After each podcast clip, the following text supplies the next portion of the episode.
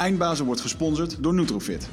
De webshop voor natuurlijke voedingssupplementen en trainingsmaterialen die je helpen bij het verkrijgen van Total Human Optimization. Nutrofit is hofleverancier van merken zoals Onnit, Natural Stacks en Bulletproof Coffee. Probeer onze producten zonder risico door onze money back guarantee. Bezoek ons op www.nutrofit.nl. Bestel je voor 9 uur 's avonds, dan zorgen wij dat jouw bestelling de volgende dag geleverd wordt. Waar kwam je eigenlijk vandaan zojuist? Oh ja, ik kwam uit het uh, Prinses Maxima.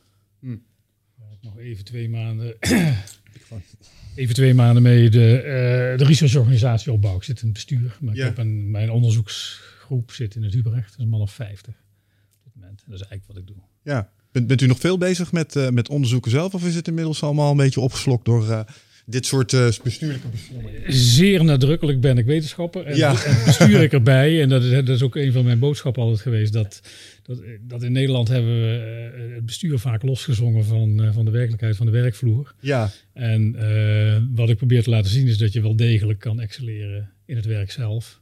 Eh, en niet alleen mopperen op het bestuur, maar ook deelnemen aan het bestuur. Dus Ja. combineer het altijd.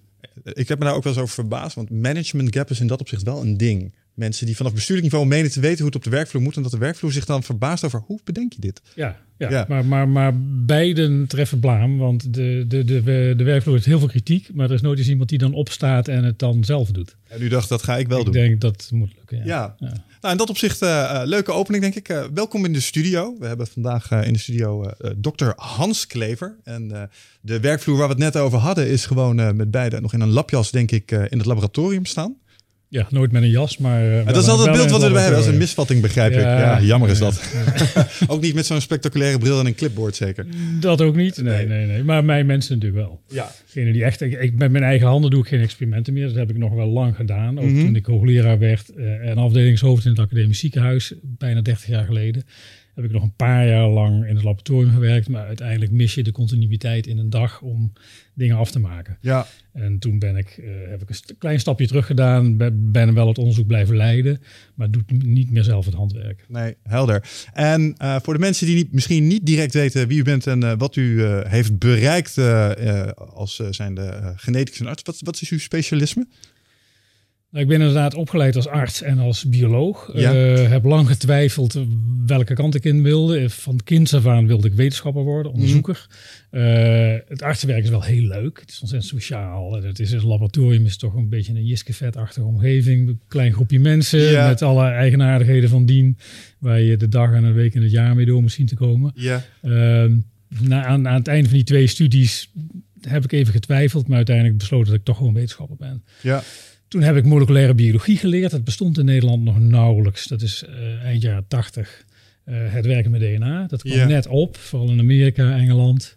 Heb vier jaar op Harvard gezeten. Daar heb ik dat vak geleerd. En ben toen al onderzoekend eh, door allerlei onderzoeksvelden heen heb ik gedoold. En uiteindelijk kankeronderzoeker, stamcelonderzoeker. Ja. Eh, zeer opportunistisch. Eh, maar eh, ik denk dat we heel veel ontdekkingen gedaan hebben in dat proces. ja, opportunistisch in welk opzicht? Nou, als je, als je echt zo bazaal onderzoek doet als wij dat doen, dan ehm, stel je geen hele heldere vragen, geen hele duidelijke vragen, want die beperken vaak al wat je gaat vinden. Ja. Eh, en al helemaal stel je geen hypotheses op. Een hypothese is eigenlijk, iedereen denkt dat een wetenschapper werkt door een vraag te stellen, Mhm. een antwoord te bedenken, dat is dan de hypothese, en dan gaan toetsen of dat klopt. Ja. Nou, in mijn vak, eh, eh, biomedische wetenschap, ehm, is elke vraag is, is misschien wel duizend antwoorden te bedenken. Evolutie heeft er ooit eentje gepikt, to- Ja. totaal toevallig, en die werkt. Maar er waren nog misschien honderd andere oplossingen van het probleem die ook gewerkt hadden. Maar de eerste, de beste die het doet, die is door de evolutie in het DNA gebakken. Ja. En dat is waar we nou mee te maken hebben. Dat kan je niet voorspellen. Dus je kan wel op een stoel gaan zitten zoals Einstein dat wel kon. En Ja. voorspellen hoe een bepaald biologisch probleem eh, zich zou moeten oplossen. Eh, maar je hebt het altijd fout.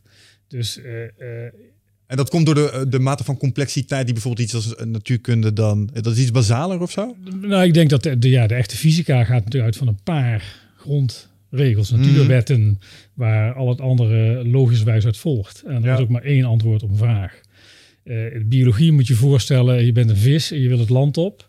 Je moet zuurstof kunnen opnemen. Nou, dan kan je allerlei dingen voor bedenken om dat te doen. Vissen hebben geen longen. Ja. Wij wel. Dus de long was blijkbaar een oplossing. Maar je had het misschien ook gewoon door je huid zuurstof op kunnen nemen. Of, of door allerlei buisjes overal in je lichaam, zoals insecten dat doen. Mhm. Uh, dus om dan te zeggen van, uh, als je dus dat probleem zou willen oplossen, hoe heeft die vis dat opgelost? En je zegt, nou, door buisjes overal in zijn lichaam, Mhm. fout. En zo kan je nog 300 dingen bedenken, fout. Dan schiet je werk niet op. Ja. Dus je kan veel beter onbevangen onderzoeken. Helemaal niet met een oplossing in je hoofd al. Mhm. Uh, dan dat je, dat je die vooraf definieert. Bovendien, wij werken zo dat als je eenmaal een hypothese hebt, zo werken onze hersenen heel Ja. erg. De kans dat je die gaat verwerpen is niet zo groot. Je gaat in een, dis- een discussie altijd aan om die te winnen en niet Ja. om die te verliezen. Confirmation En, eh, bias is een ding. Precies. Ja. Dat is een heel groot probleem in de wetenschap. Dat kan ik me voorstellen. Um, om een klein beetje een beeld te krijgen wat, het nou precies is, eh, wat iemand in uw vakgebied doet. Hè. We hebben het dan eh, in mijn voorbereiding heb ik wat, eh, wat onderwerpen bij elkaar geraapt. Dan kunt u mij even vertellen eh, in hoeverre ze uw specialisme raken. Eh, dingen als bijvoorbeeld ehm, stamcellen, genetica en ehm, onderzoek naar hoe kanker zijn werk doet in het lichaam. Het zijn brede begrippen, maar dat zijn volgens mij wel dingen die uw specialisme raken. Ja, dat zijn allemaal begrippen die eigenlijk de essentie zijn van, eh, van de biologie. eh, Ja. De diepste biologie en ook van wat wij onderzoeken. Eh, genetica is eigenlijk de leer van DNA. Eh, elke cel heeft DNA en daar gebeurt het. Stamcellen gebruiken de coderingen DNA om ons lichaam eh, een leven lang eh, intact te houden. En eh, kanker is, is een proces wat ontstaat door een foutje in dat DNA in een stamcel, waardoor die stamcel overenthousiast wordt. Ja. En, meer weefsel maakt dan je eigenlijk nodig hebt. Ja, en, en wat u doet en waar u onderzoek naar doet, is onder andere in dit soort, zeg maar, eigenlijk interacties begrijpen hoe het werkt en hoe we daar als mens misschien eh, door het te snappen ook iets in kunnen doen. Dit, zijn maar, dit is maar een toepassing, bijvoorbeeld kankerbestrijding, maar het is breder. Ja. Verwoord ik dat goed? Ja, nou, wij- zijn dus niet op zoek naar een oplossing voor een heel, heel eh, acuut eh, klinisch probleem. Hè. Nee. Wij, wij, wij ontdekten buitengewoon toevallig hoe darmkanker ontstaat, lang geleden. Daar waren we helemaal niet naar op zoek. Wij, waren, wij deden onderzoek aan witte bloedlichaampjes. Nou, die zitten op een hele andere plek dan de darm in je Ja. lichaam. De vraag die we daar zo'n beetje gesteld hadden op een hele open manier beantwoorden we niet. Maar eh, vanuit mijn medische achtergrond wist ik, hé, hey, maar wat we nu zien, dat ken ik. Dat is, is dat niet iets in de darm? En toen bleek dat het proces te zijn wat ontspoort als een, een polyp ontstaat in de darm, Ja. waar uiteindelijk, dat is de eerste stap op weg naar een kwaadaardige tumor. Eh, waarvan we eigenlijk niet, men wist wel dat die polypen het voorstadium waren, maar niemand wist wat daar eigenlijk in, in fout ging. En dat vonden wij. En dat was Ja. het dus in, uiteindelijk het ontsporen van een stamcel in je darm. Wat ik daar interessant aan vind om te horen is dat in dat proces dat het belangrijk was dat u ook een bepaalde eh, medische achtergrond had om dat verband te kunnen leggen. Ja, ja dus dus degene eh, die met de informatie bezig is, moet ook maar net juist geëquipeerd zijn om dat klompje kennis wat Ja. daar dan in dobbert Ja, eruit te kunnen vissen. Ja, ja, ja, ik denk dat, eh, dat wetenschappers enorm hard op zoek zijn naar ehm, hoe je ontdekkingen doet. Want dat is natuurlijk eigenlijk onze business. Ehm, en hoe je dat, het, het, het blijft trial and error en het blijft toeval, maar hoe je eh, dat kan optimaliseren of maximaliseren. Dat als je een nieuw gebied binnenstapt, als het ware, waar je niets weet. Dus echt als je een donkere kamer binnenstapt of, of ja, ontdekkingsreizigers die eh, 19e eeuw Afrika binnen Mhm. trokken die geen idee hadden wat ze tegen zouden kunnen komen. Ehm, dat je uiteindelijk herkent en kan interpreteren wat je tegenkomt. Ja. Dat is, eh, en dat is ontzettend intuïtief. Dat is, dat is, dat is eh, als ik dat in mezelf probeer te verbeelden, dan ehm, met de beste de ideeën komen eigenlijk uit je onderbewuste, waar van alles en nog wat eh, rondkookt. Eh, allemaal feiten, boeken die je gelezen hebt, dingen die je gezien hebt, een flart van een gesprek, weet ik het wat. Al die basiskennis die ik met name via geneeskunde daarin, Mhm. ik kon altijd heel erg goed onthouden. Dus een beetje aan het teruglopen moet ik zeggen, maar ik weet, ja, ik ken, ik ken onwaarschijnlijk veel feiten, onbewust. Ja. En ehm, blijkbaar is dat intuïtieve brein heel goed in staat om te associëren. Dat je, hé, hey, ik zie dat en dan, er is iets, er is iets. Ik heb dat eens een keer, oh, dat heb ik toen gezien. ja, ja, Hey, ja. Om connecties te maken. Ja. En ehm, daar zijn mensen wisselend goed in. Sommige mensen zijn er heel erg goed in, maar ze hebben vaak van die associaties die uiteindelijk niet productief blijven. Die, die heel geloofwaardig zijn, maar uiteindelijk niet kloppen. Ja. Als je dat niet genoeg hebt, dan ben je ook geen wetenschapper. Want je moet wel van die, van die links kunnen leggen. Maar je moet net een beetje de juiste... Je moet in ieder geval een enorme databank hebben van herinneringen, ervaringen, feiten... waar Ja. je onbewust in kan vissen, als het ware. En dan moet je de mazzel hebben dat jouw brein dat zo doet... dat er met enige regelmaat iets naar boven komt borrelen wat ook wezenlijk is, wat, wat, wat zin heeft, waar je verder mee kan. Ja. Uh, dat, dat is, uh, dus in mijn gevoel is mijn soort wetenschap is nauwelijks aan te leren.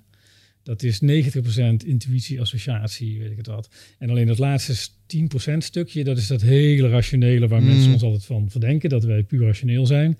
Um, waarin je dan zegt, oké, okay, klinkt goed, maar dan gaan we het eens even. En dan kom je in die fase terecht, oké, okay, dan is dit misschien mijn hypothese. En dan ga ik hem echt proberen onderuit te halen. Dat Ja. hoort, dat doet bijna niemand. En, want ik heb dat eens een keer gezien, dat klopt er niet echt bij. Ik heb dat eens een keer gezien, dat klopt er niet echt bij. Mijn ervaring is met name als je op die ontdekking iets voorspelt en dat komt uit, dan klopt je ontdekking waarschijnlijk. De voorspellende waarde van, van een nieuw inzicht Mhm. is ontzettend veel waard. Ja.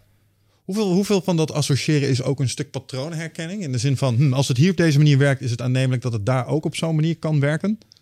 Dat is een, nou, dat, daar doe je niet die grote ontdekkingen mee. Dat is als je eenmaal zo'n, als je eenmaal in principe hebt, één keer hebt gezien, dan herken je het heel makkelijk. En dan zie je plotseling, hé, hey, het zit daar ook, zit daar ook. En dan begrijp je ook niet, waarom heb ik dat niet eerder gezien? Het is- Mhm. ligt zo voor de hand, het ligt voor het oprapen. Eh, dus dat, is een, dat, is een, dat zit in die laatste fase. Ja. En dat is vaak ook als, je, als jij in een bepaalde situatie een principe hebt gevonden.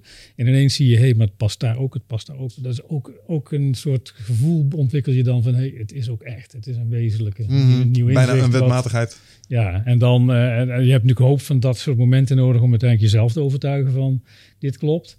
En de rest van de wereld daarna te overtuigen dat het klopt. Ja. En daar kunnen wij niet veel tijd voor nemen, geen jaren. Want eh, je wil wel zeker zijn dat het klopt als je iets de wereld in, in schiet. Maar als je te lang wacht, dan word je gescoopt. Het is wel een heel competitieve wereld. De academische wereld is in dat opzicht... Het is buitengewoon competitief. En Ja. als ik kijk, een ontdekking, je krijgt geen zilveren medaille voor een ontdekking. Het is de, gouden medaille of niks. Ja. Dus je moet de eerste zijn.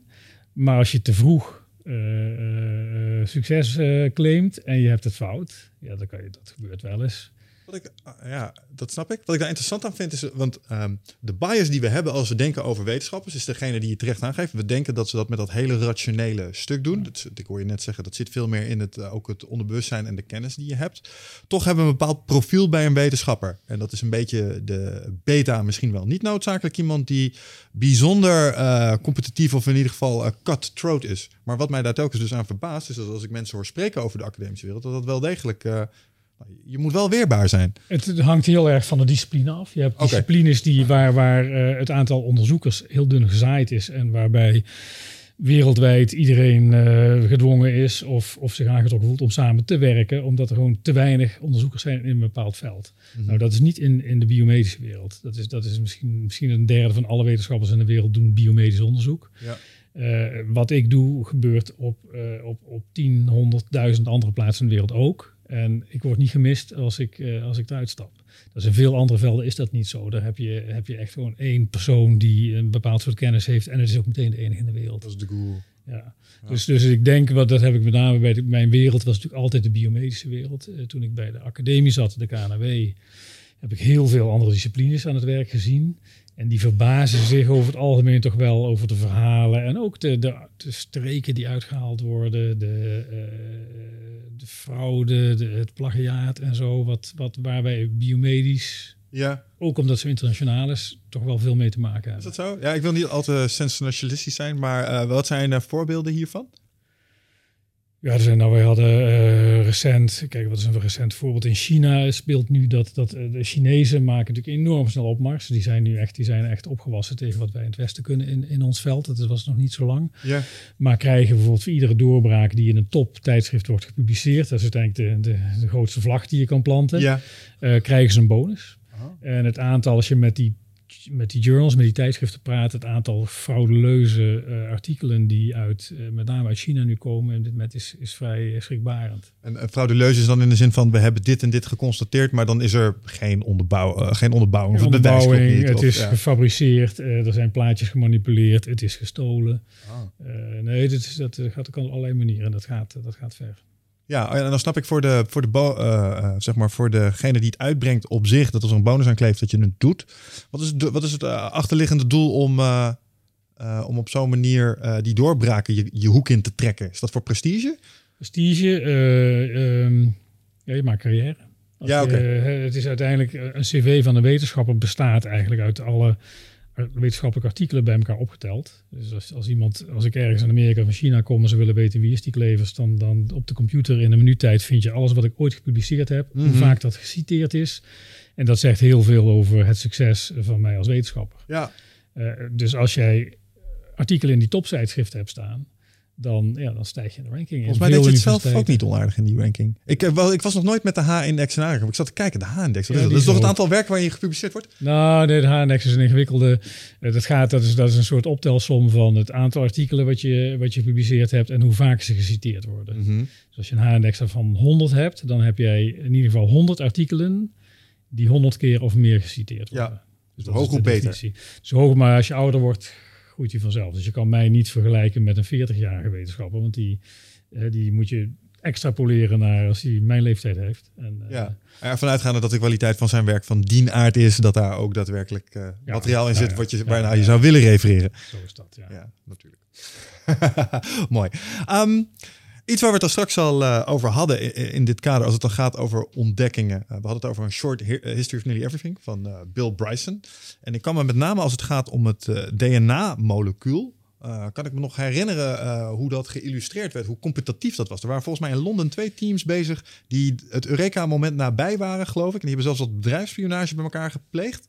Weet u hoe dat zit? Ja, nou, er zijn allerlei boeken door de betrokkenen over geschreven. Ah. Er was een eh, Watson en Crick. eh, Watson ken ik, die leeft nog. Die is eh, enigszins aan het, die is heel oud. En die doet nu nog wat al te boute uitspraken over van alles, alles nog wat. Ehm, Rosalind, hoe heet ze ook weer? Rosalind King of zo. Er was een vrouw bij betrokken. En wat Watson en Crick hebben helemaal de experimenten nooit gedaan. Die werden gedaan in Londen. Watson en Crick zaten in, in Cambridge. En, maar hebben toegang gehad tot data, tot de gegevens. En Dat Ah. waren röntgenfoto's van DNA-kristallen. En als je die röntgenfoto's ziet, die daar dwars doorheen schieten... en dan verstrooi je die stralen. Dan Crick had bedacht hoe je uit dat soort dingen... hoe je daar structuren zou kunnen terugberekenen... van waar die straal doorheen was gegaan. Ja. Dat was een kristal. En dat hebben uiteindelijk Watson en Crick hebben dat sneller opgelost... dan degene die die gegevens zelf hadden gegenereerd. Ah. En daar is natuurlijk. eh, eh, nou, maar goed. Daar ontstond een hetze, zijn, ja. eh, Zijn bovendien de, de, de vrouw, dat zegt ook wat dat ik even de naam niet compleet in mijn hoofd Ja. heb. Blijkt toch wel een hele cruciale, cruciale eh, bijdrage te hebben geleverd. Die is altijd heel erg op de achtergrond eh gebleven. Die is ook vrij jong overleden. Ja, Even op zo'n koers heet Roland King volgens mij. ja, oké. Ja. Eh, Dat geeft blijft mij ook even. Maar eh, oké, check, duidelijk. Ehm, ja, dat is ook die- typisch een voorbeeld van. ehm, eh, we- we wisten dat het een mijlpaal was, een potentiële hele significante doorbraak. En daar werd wel een soort wedloop eh, werd daarop gedaan. Ja, maar toen was er natuurlijk toen was er niet heel veel biomedisch onderzoek. Nee. Hè? Dat is natuurlijk een fractie van nu. Ehm, het was ook pas eigenlijk net min of meer aangetoond dat DNA de, de drager van de erfelijke informatie was. Daar was ook nog wel discussie over.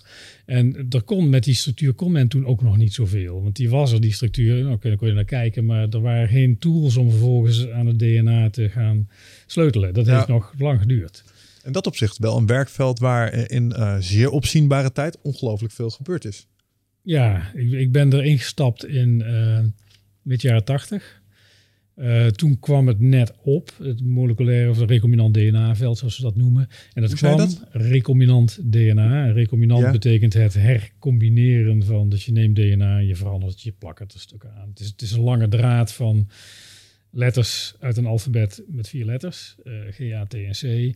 En die volgorde van die letters, die lees je als een lange zin. Dat Ja. is de erfelijke code. Ah. En eh, het veranderen van die letters, eh ertussen uitknippen, omdraaien. Het is als op een tekstverwerker. Je kan eh, een boek kan je natuurlijk eindeloos herschikken of stukken van andere boeken inzetten of zo. Dat is wat je doet als je, als je recombinant DNA werk doet. Genen zijn stukken van die code.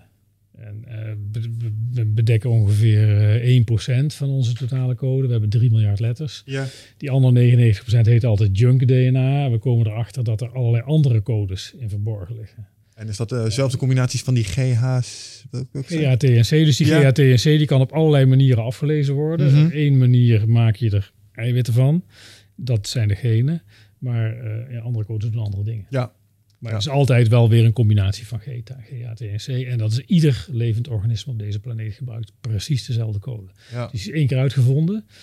Vier letters hadden er ook vijf of zes kunnen zijn. Mensen, synthetische biologen, die proberen dat nu ook. Die proberen organismen te maken met een kleinere of een, of een meer uitgebreide code. Ja. Dat lukt ook wel, maar de natuur heeft er ooit voor gekozen, lang geleden, een miljard jaar geleden, om met die vier letters te werken. Ja. En dat doet iedereen. Dat betekent dat je dus vrijelijk bak bacterie-DNA aan menselijk DNA kan plakken. En dat, dat die code blijft als het ware, die blijft intact. Ja. Dat is wat recombinant DNA doet. Ja. Nou, sinds de, de, de, veel van de gereedschappen die wij gebruiken komen uit bacteriën of uit virussen. Mhm. Ehm, die hebben ook die hebben hetzelfde DNA. Eh, een hele oude waren de restrictie-enzymen. Dat was eigenlijk de eerste doorbraak. Die, liet die, die stelde je in staat om heel specifiek op één code te knippen. Mhm. En een eindje verder weer en dat weer aan elkaar te plakken. Eh, was een manier van bacteriën om voor zich virussen van het lijf te houden. Virussen zijn ja, ook stukjes DNA, soort, net als computervirussen, Ja. infectieuze stukjes informatie. Ehm, de grote doorbraak nu van 2012 is CRISPR. Ja. Komt ook weer uit bacteriën, is ook weer door bacteriën gebruikt om zich virussen van het lijf te houden. Eh, en dat is eh, ja, onwaarschijnlijk slim systeem. Ja. We- Nou, daar heb ik wel even wat eh, inhoudelijke vraagjes over. Want, Ja. want hoe moet ik me dat voorstellen? Je zegt net, oké, we hebben dus blijkbaar bacteriën en daarmee die hebben iets van een code in zich waarmee zij heel specifiek op zo'n DNA-streng kunnen inknippen op het moment dat zij een bepaald stukje code herkennen.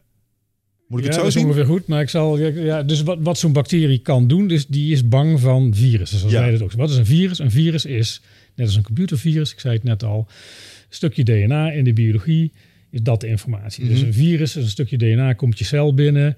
Daar ligt een code op. Die code zegt vermeerder, vermeerder, vermeerder. Dit stukje DNA. Dus van één maak je er honderd of duizend. De cel barst open. Die stukjes DNA komen vrij. En die gaan weer naar de volgende cel Ja. of naar het volgende individu. En zo Ja. verspreidt zich een virus. Nou, die bacteriën hebben daar net zoveel last van als wij. Die hebben hun eigen virussen. Die heten vagen. Bacteriofagen. En wat die bedacht hebben is als er zo'n stukje vreemd DNA binnenkomt. Dan eh, als ik nou zorg dat een bepaalde code nergens in mijn eigen DNA voorkomt. Een bepaalde volgorde van letters. Mhm.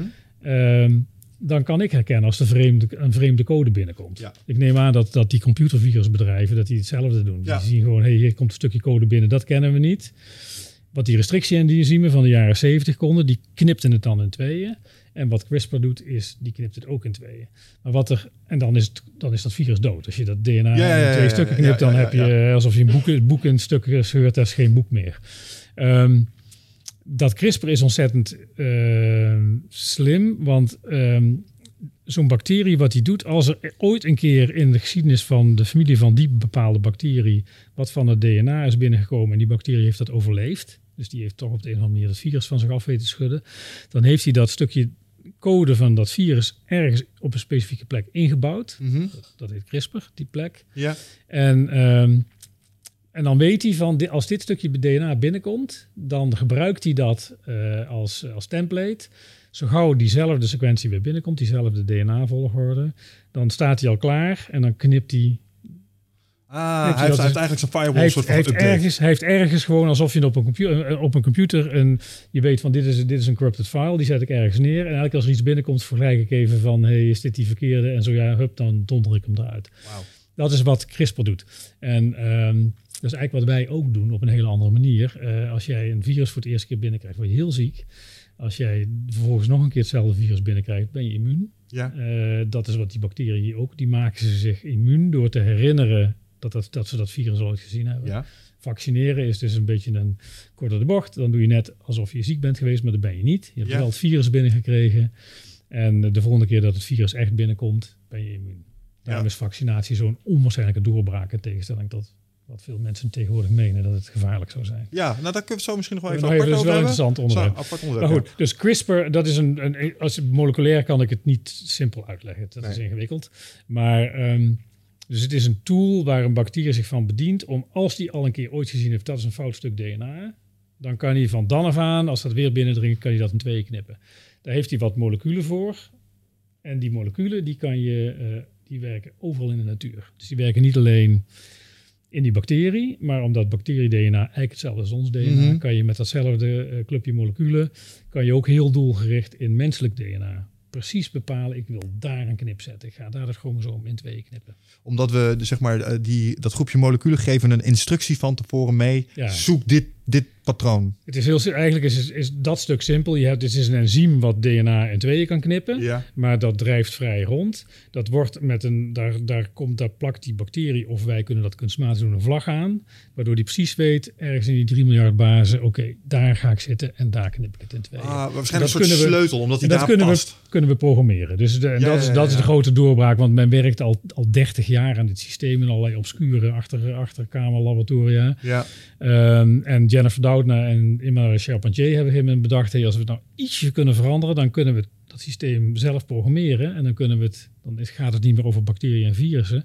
Maar dan hebben wij een stuk gereedschappen... waarbij we in elk stuk DNA, of het nou plant of dier of mens is... precies kunnen bepalen waar in die code we knip zetten. Ja, en hoe zorgt ervoor dat we het feit dat we dat instrument hebben, hoe zorgt dat ervoor dat we nu, want nu is de belofte van CRISPR ineens anti-aging, eh, allerlei eh, kankers bestrijden. Ehm, hoe werkt CRISPR Ja. daaraan bij? Ja, nou wat we nu kunnen en wat we eigenlijk al 30 jaar kunnen, maar dat was altijd buitengewoon ingewikkeld. Wij deden dat in, in Utrecht, hier in het Utrecht Lab ook heel veel. Maar dat was jaren werk. Eh, maar je, kan, je kon altijd al heel doelgericht de code, de DNA-code in een cel aanpassen. Kon je achter een computer ontwerpen. Ik wil hier iets inzetten of uithalen. Wij laten muizenlicht geven door een stuk DNA van een fruitvlieg of van een, van een vuurvliegje. Ja. eh, precies op een bepaalde plek in het DNA van de muis te zetten, daar een muis omheen te bouwen en dan geeft die muis licht op de manier waarop wij dat willen. Ja. Dat konden we al lang, maar dat was onwaarschijnlijk ingewikkeld, kan Ja. je je voorstellen. Met dat CRISPR is dat ineens wat, wat twee jaar kost, kost nu ineens een week. Dus het is niks, dus wat dat betreft, dit is niet eh, echt nieuw. Alleen het is, het is alsof je een, eh, eh, een, een vliegtuigje van eh 100 jaar geleden vergelijkt met een, eh, met een supersonische jet. Het is, Ja. Eh, Ja, en wat, wat kunnen jullie nu ineens, waar jullie al een tijdje op zaten te wachten, nu jullie deze F-16 tot je beschikking hebben? Nou, Ik kan, het voorbeeld voor mij was, dus die paper kwam in 2012 uit in Science. Het is een totaal, is een bacterie, het is een heel ander veld dan actief was. Ik had hem niet gezien. Een van mijn postdocs, een Koreaan, Bong Kyung Ko, die had het gelezen. Die heeft gevraagd van, god, mag ik die, want het zijn allemaal stukjes DNA weer. Kunnen jullie mij die tools opsturen? Dat zijn twee kleine buisjes. Ja. Dat is alles wat je nodig hebt. En die heeft toen eh, in, in, in een kwestie van één of twee maanden tijd, heeft hij voor het eerst op de wereld, denk ik, een ehm, erfelijke ziekte van de mens, taaislijmziekte, heeft hij, dat is een DNA-foutje, Ja.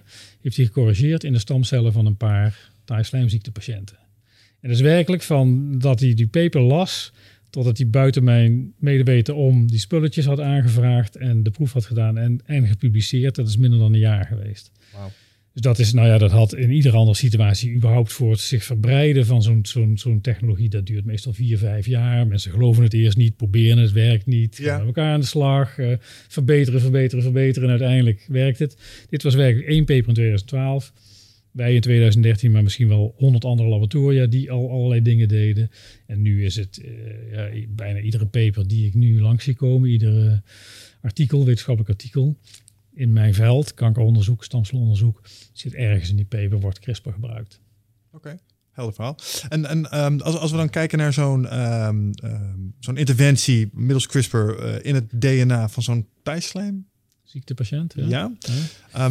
Dus dan hebben we een paar cellen, hebben nu deze fout uitgehaald. Ja. En nou is het idee dat die cellen zich gaan vermenigvuldigen en langzaam maar zeker de slechte cellen zeg maar gaan vervangen? Ja, als het een stamcel is, dat is het enige wat een stamcel doet, is door zich te delen nieuw weefsel te vormen. Hmm. Ons lichaam, eh, je wordt een jaar of 80, 90 oud als gemiddeld als, als, als westerling, Ehm, maar je cellen niet. Eh, heel veel van het weefsel in jouw lijf gaat maar een jaar mee, of Ja, vijf ja, jaar of tien ja. jaar. Dus als jij hier volgend jaar zou zitten, dan is misschien wel een kwart van je lichaam vervangen door nieuwe cellen. Dat komt dat doen. Hè. Aan de huid is dat goed te zien. Schilfert af aan de buitenkant, binnenkant groeit die aan. Stamcellen doen dat, dus die doen niks anders dan, dan precies genoeg cellen aan te maken eh, als er elke dag verloren gaan. Ja. Dus als je in een stamcel het gen weet te corrigeren en geduld hebt, dan langzaam maar zeker, want al die nazaten van die stamcel, die erven dat over, dat DNA van die stamcel, en die hebben die ziekte ook niet meer. Juist. En is dat wat stamceltherapie ook is? De stamceltherapie is een echt containerbegrip wat ook heel vaak wordt misbruikt. En met name door allerlei ja. semi-malafide of apert malafide bedrijven. Ehm, je kan met stamceltherapie heel veel doen, maar een van de dingen zou zijn in combinatie met gentherapie. Gentherapie betekent je corrigeert een stuk DNA. Dus een erfelijke aandoening. Er zijn er heel veel. Zijn allemaal heel zeldzaam, stuk voor stuk. Maar samen zijn het er veel. Een erfelijke aandoening wil je uiteindelijk genezen door, die, door, die, eh, door een correctie aan te brengen in dat DNA-foutje. Ja. Nou, de beste manier is waarschijnlijk wat stamcellen van de patiënt af te nemen. Met CRISPR buiten het lichaam van die patiënt heel ge, uh, gecontroleerd dat foutje te corrigeren. Vervolgens alle 3 miljard letters na te lezen of je niet toevallig ergens nog wat anders hebt laten gebeuren. Dat kan je nooit uitsluiten. Mhm. En dan, als het er allemaal goed uitziet, is allemaal niet zo moeilijk, terugplaatsen in de patiënt. Nou, voordat het in de praktijk gebeurt, uh, moet je eerst laten zien dat wat je doet veilig is. Dat is Mhm. heel erg moeilijk, want als je het bij laat zien in tien gevallen dat er niks gebeurt. Ja, wie zegt, sluit uit dat het misschien één op de duizend een fout, Mm. fout uh, Dus dat is altijd een ingewikkeld probleem, zeker in Europa, waar we met het precautionary principle enorm voorzichtig zijn met nieuwe technologieën. Veel meer dan Amerika en al helemaal veel meer dan China. Ja. Um, en je moet, dus dat moet je laten zien. Het is veilig wat ik heb bedacht en het is nog nooit eerder gedaan. Nou, niet simpel. Het andere is, je moet laten zien dat het werkt. En dat moet je in klinische studies laten zien. Uh, dat het daadwerkelijk die patiënt opknapt van wat, Ja. jij, wat je bedacht hebt. Als dat samen allebei aangetoond is, dan mag je die, uh, die therapie gaan toepassen in, uh, in de kliniek routinematig. Ja. De laatste kaarten zijn beschikbaar voor het Rite of Passage Retreat op 24, 25 en 26 mei. Ben jij erbij? Het is een volgende stap in je persoonlijke groei. Uh, een weekend waarbij de belofte is dat het een tikkeltje oncomfortabel gaat worden. Maar daar ligt natuurlijk wel gewoon de groei om meer helderheid te krijgen in je leven. Om uit je hoofd te komen, in het lichaam. Um, achter te laten wat je niet meer dient. En om echt de volgende stap te maken door de oude patronen te doorbreken, te doorzien, te doorvoelen en, en te helen. En daarvoor wil ik je heel graag uitnodigen. Uh, en ik hoop dat jij een van die laatste bent die nog aansluit bij het Rite of Passage Retreat. Ga naar wichertmeerman.nl, klik op Retreat en ik zie je daar. Dat, dat extreme uh, precautionary uh, protocol waar je het over had, hè? hoe verhoudt zich dat tot een... Uh, want we hadden het over stamcellen. Ik heb als gegoogeld stamceltherapie in Nederland. Krijg je een uh, behoorlijke diversiteit aan zelfstandige behandelkliniekjes ja. die er allemaal iets mee ja. lijken te doen. Ja. Maar daarvan hoor ik jou ook zeggen, dat is misschien niet altijd even waar wat ze daar zeggen. Nee, er is één stamceltherapie die al 50, 60 jaar in de kliniek heel veel wordt toegepast. Dat is uh, maak gebruik van beenmergstamcellen. Nou, beenmergstamcellen is een van de vele typen die bestaan. Beenmergstamcellen maken de bloedcellen, rode cellen, witte cellen, bloedplaatjes. Ja. Um, wordt gebruikt bij de behandeling van leukemieën en bij andere vormen van kanker en zeldzame enkele vormen van erfelijke aandoeningen. is veilig, werkt. Uh, maar dat is meteen ook de enige stamceltherapie die routinematig toegepast wordt. In de media, maar ook misbruikt door bedrijven, is dat begrip stamcel is een heel rekbaar begrip geworden. Mhm. Um, wordt heel gauw gezegd, ik behandel u met stamcellen en dan haal ik uw stamcellen uit uw vetweefsel bijvoorbeeld, of ik haal uw stamcellen uit uw weet ik het wat. En daar ga ik u Alzheimer mee genezen. Ja. Nou, dat is wetenschappelijk onmogelijk, want als, als er al stamcellen in vetweefsel zitten, dan maken die vetweefsel. Ja. En geen zenuwweefsel. Nee, check. Want uh, uh, um, als je uh, stamcellen in je darm zitten, dan maken zijn die heel goed in het, waar wij, waar wij veel onderzoek aan doen, in het maken van darmweefsel, als Mhm. dat moet. Maar niet in het maken van leverweefsel. Nou, deze bedrijven, navelstreng bloed is nog zo wat. Uh, mensen worden he, nieuwe ouderstellen worden gemaand om voor een paar duizend euro het bloed wat in een navelstreng zit, een placenta zit van de, van de geboorte, dat die uh, ingevroren wordt. Want Ja. dat mag je kind niet onthouden. Als die ooit een ziekte krijgt, dan kan je hem genezen met die stamcellen. Oh, ja. De stamcellen, dat wordt dus aan iedere ouderpaar in Nederland aangeboden. Die stamcellen zijn eigenlijk hetzelfde als de beenmergstamcellen. Die maken bloedcellen Ah. en niks anders. Ja. Dus als zo'n bedrijf belooft wat ze doen, uh, dat je de, als je straks Alzheimer krijgt als kind, of je krijgt Parkinson, of je krijgt, nou noem het psoriasis, even noem maar op, al die aandoeningen, dan hebben we die stamcellen in de vriezer, dan gaan we je kind daarmee Ja. genezen. Maar dat kan dus niet. Dat is onzin. Dat is echt ja. wetenschap totale onzin. Um, er zijn stamcellen die dat kunnen. Dat zijn gewoon, althans, die in principe alles kunnen maken. Mhm. Dat zijn embryonale stamcellen. Maar die zijn erg gevaarlijk. Als je die inspuit in een lichaam, dan ontstaat er een, uh, een buitengewoon kwaadaardige tumor, een teratoom. En dat is een teratoom waarin zich, want die stamcellen kunnen alles maken, en dat doen ze ook. Dus er zitten tanden in en haren en schildklierweefsel en spier. Dat zijn buitengewoon gruwelijke tumoren om te zien. Ja. Die, ja, dat wil je een patiënt niet aandoen. Nee. Dus nou, en dat, dat soort uh, Stamcel, commerciële stamcelactiviteiten uh, wordt veel aangeboden. Overigens in Nederland is er heel erg goed in ons op te sporen en, en ze te dwingen om te sluiten. Dat gebeurt met enige regelmaat. In Duitsland oh, bijvoorbeeld zijn er heel veel van dit soort klinieken, vaak artsen die uh, in een privépraktijk een beetje geld bij verdienen. Uh, of, of je vervolgens voor de echt gevaarlijke, want het zijn vaak gevaarlijke therapieën ook nog. Ja. Ze zijn nooit getest op wat dan ook naar Turkije sturen of naar de Caribbean, naar een eiland of zoiets dergelijks. En dan wordt, en waar je het aan kan herkennen, één tip aan degene die dit uh, ja, ja. bekijken of luisteren. Um, dit soort entiteiten, je betaalt altijd zelf. Het is nooit, de verzekeraar betaalt nooit, want het is nooit, nooit een aangetoonde behandeling. Dat is heel makkelijk om te zien, met die rekening krijg je. Ja. En de tweede is als de, um, de PR hieromheen individuen zijn. Dus net hetzelfde als, als, als anti-haaruitval of ik ben zoveel kilo afgevallen. Als op de website staat mensen die verklaren dat ze hier heel veel baat bij gehad hebben. Ja. Don't go there. Weet je wie heel schuldig is? Nou? Die fuckers van Prescan. Die doen dat ook. Ik ben eens een keer naar zo'n... Je kent ze? Ja, ja, ja, ja, ik ben een keer heen geweest. En dan kom je daar in Duitsland in zo'n uh, ja, beetje oudbollig ziekenhuis. En dan hangen er allemaal bekende Nederlanders aan de muur. Denk, oh, zo mooi. Ja, weet je, en als het, weet je, en als het, als het een bewezen veilige en bewezen werkzame therapie is, dan zijn er, dan zijn er studies. Dan kan jij uh, in de internationale medische literatuur kan je zien, er zijn 300 patiënten zus behandeld, 300 zo. En wat, wat Prescan doet, helpt.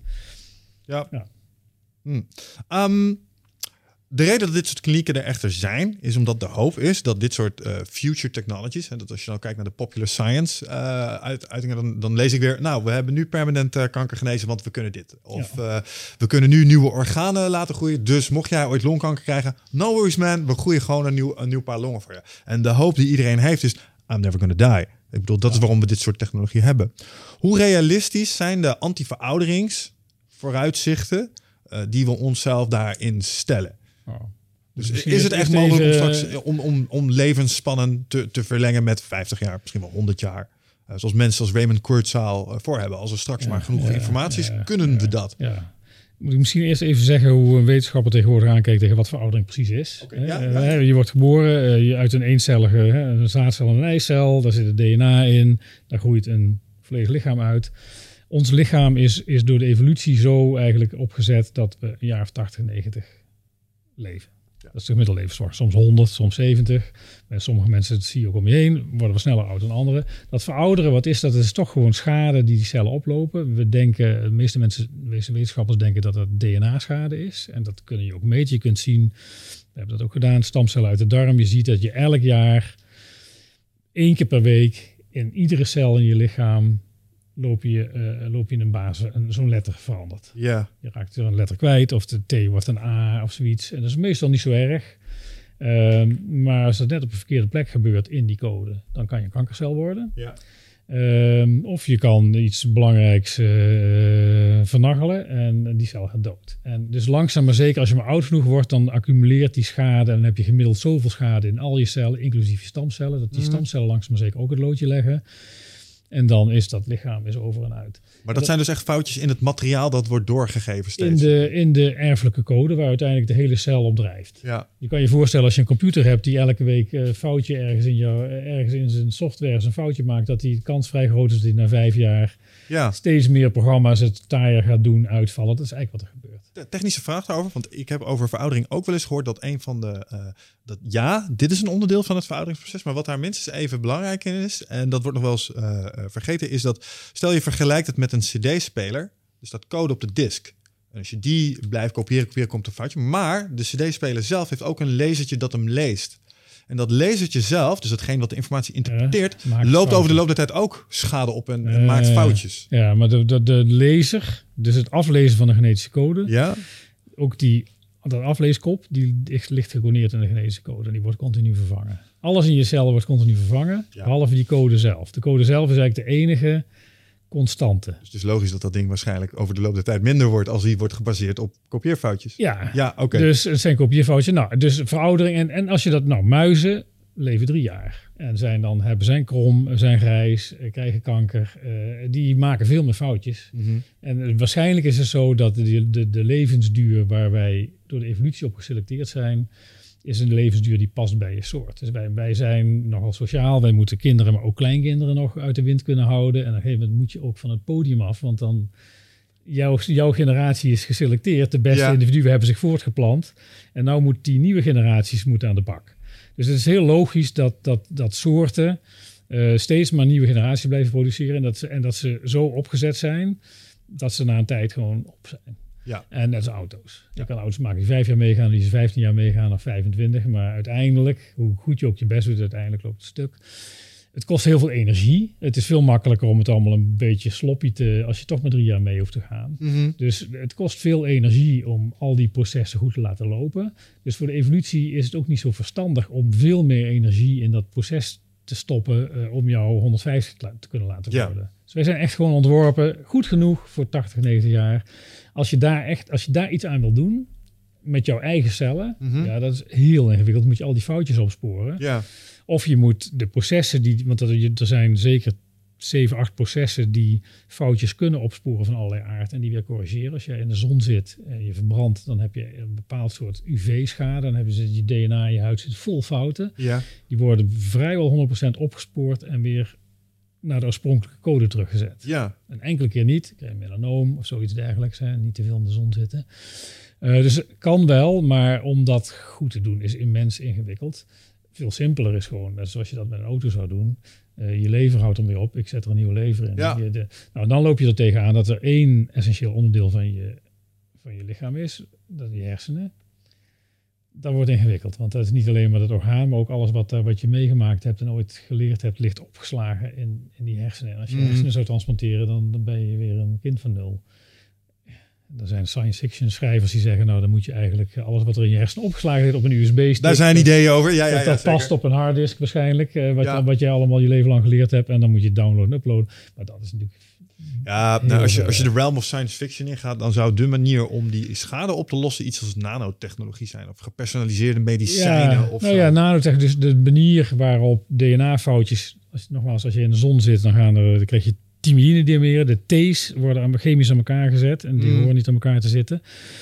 Dat zijn letterlijk nanorobotjes, die lopen de DNA af. Het zijn gewoon van die nanomachientjes. Die lopen de DNA, zien ze zo'n T, zo'n zo'n zo'n TT die meer, die halen ze eruit. Vervangen ze door twee losse T's en dan lopen ze weer door. Ja. Dat zijn nanorobotjes, maar die zijn door de evolutie. Dus de nanorobots hebben we al... Hebben we al, ja. Er zit ons, CRISPR is een nanorobot. Ja. CRISPR-Cas9. Ja. Ja, ja, ja, Oké, nou, de, de indruk die dan wordt gewekt is dat we iets kunnen maken dat potentieel ehm à la CRISPR op zoek zou gaan naar Ja. alle foutjes en alle Nou, die zijn, die zijn er dus. En ik denk dat de, e- de eerste versies daarvan gewoon een modificatie is van wat wij al. We, we zitten vol met van die nanorobotjes. Mhm. Maar dat je die misschien nog ietsje beter maakt. Ja. Zo'n ding van scratch ontwerpen, dat is, dat is niet simpel.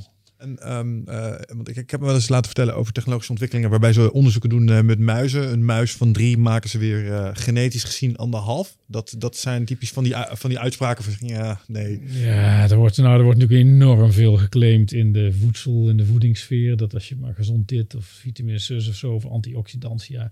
Kijk, je kan wel proberen om de DNA-schade, de exposure die van buiten afkomt, om die, om die zo laag mogelijk te houden. Dus je moet niet in, in röntgenstraling gaan zitten. Je moet niet bij eh, een kerncentrale wonen en je moet niet eh, in de buurt van asbest. Hè? Dat soort dingen, die weten we allemaal wel. Mhm. Eh, je moet niet roken, dat is ook een mooie. Daar, daar vinden we nog heel erg moeilijk om daar wat aan te doen.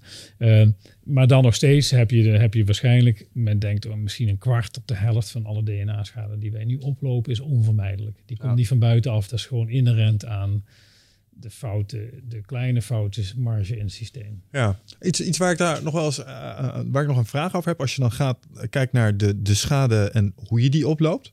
Ehm, leefpatroon is er één, de dingen die je eet is een ander. Iets wat mij ook wel gefascineerd heeft is eh, epigenetics, dus de invloed van buitenaf.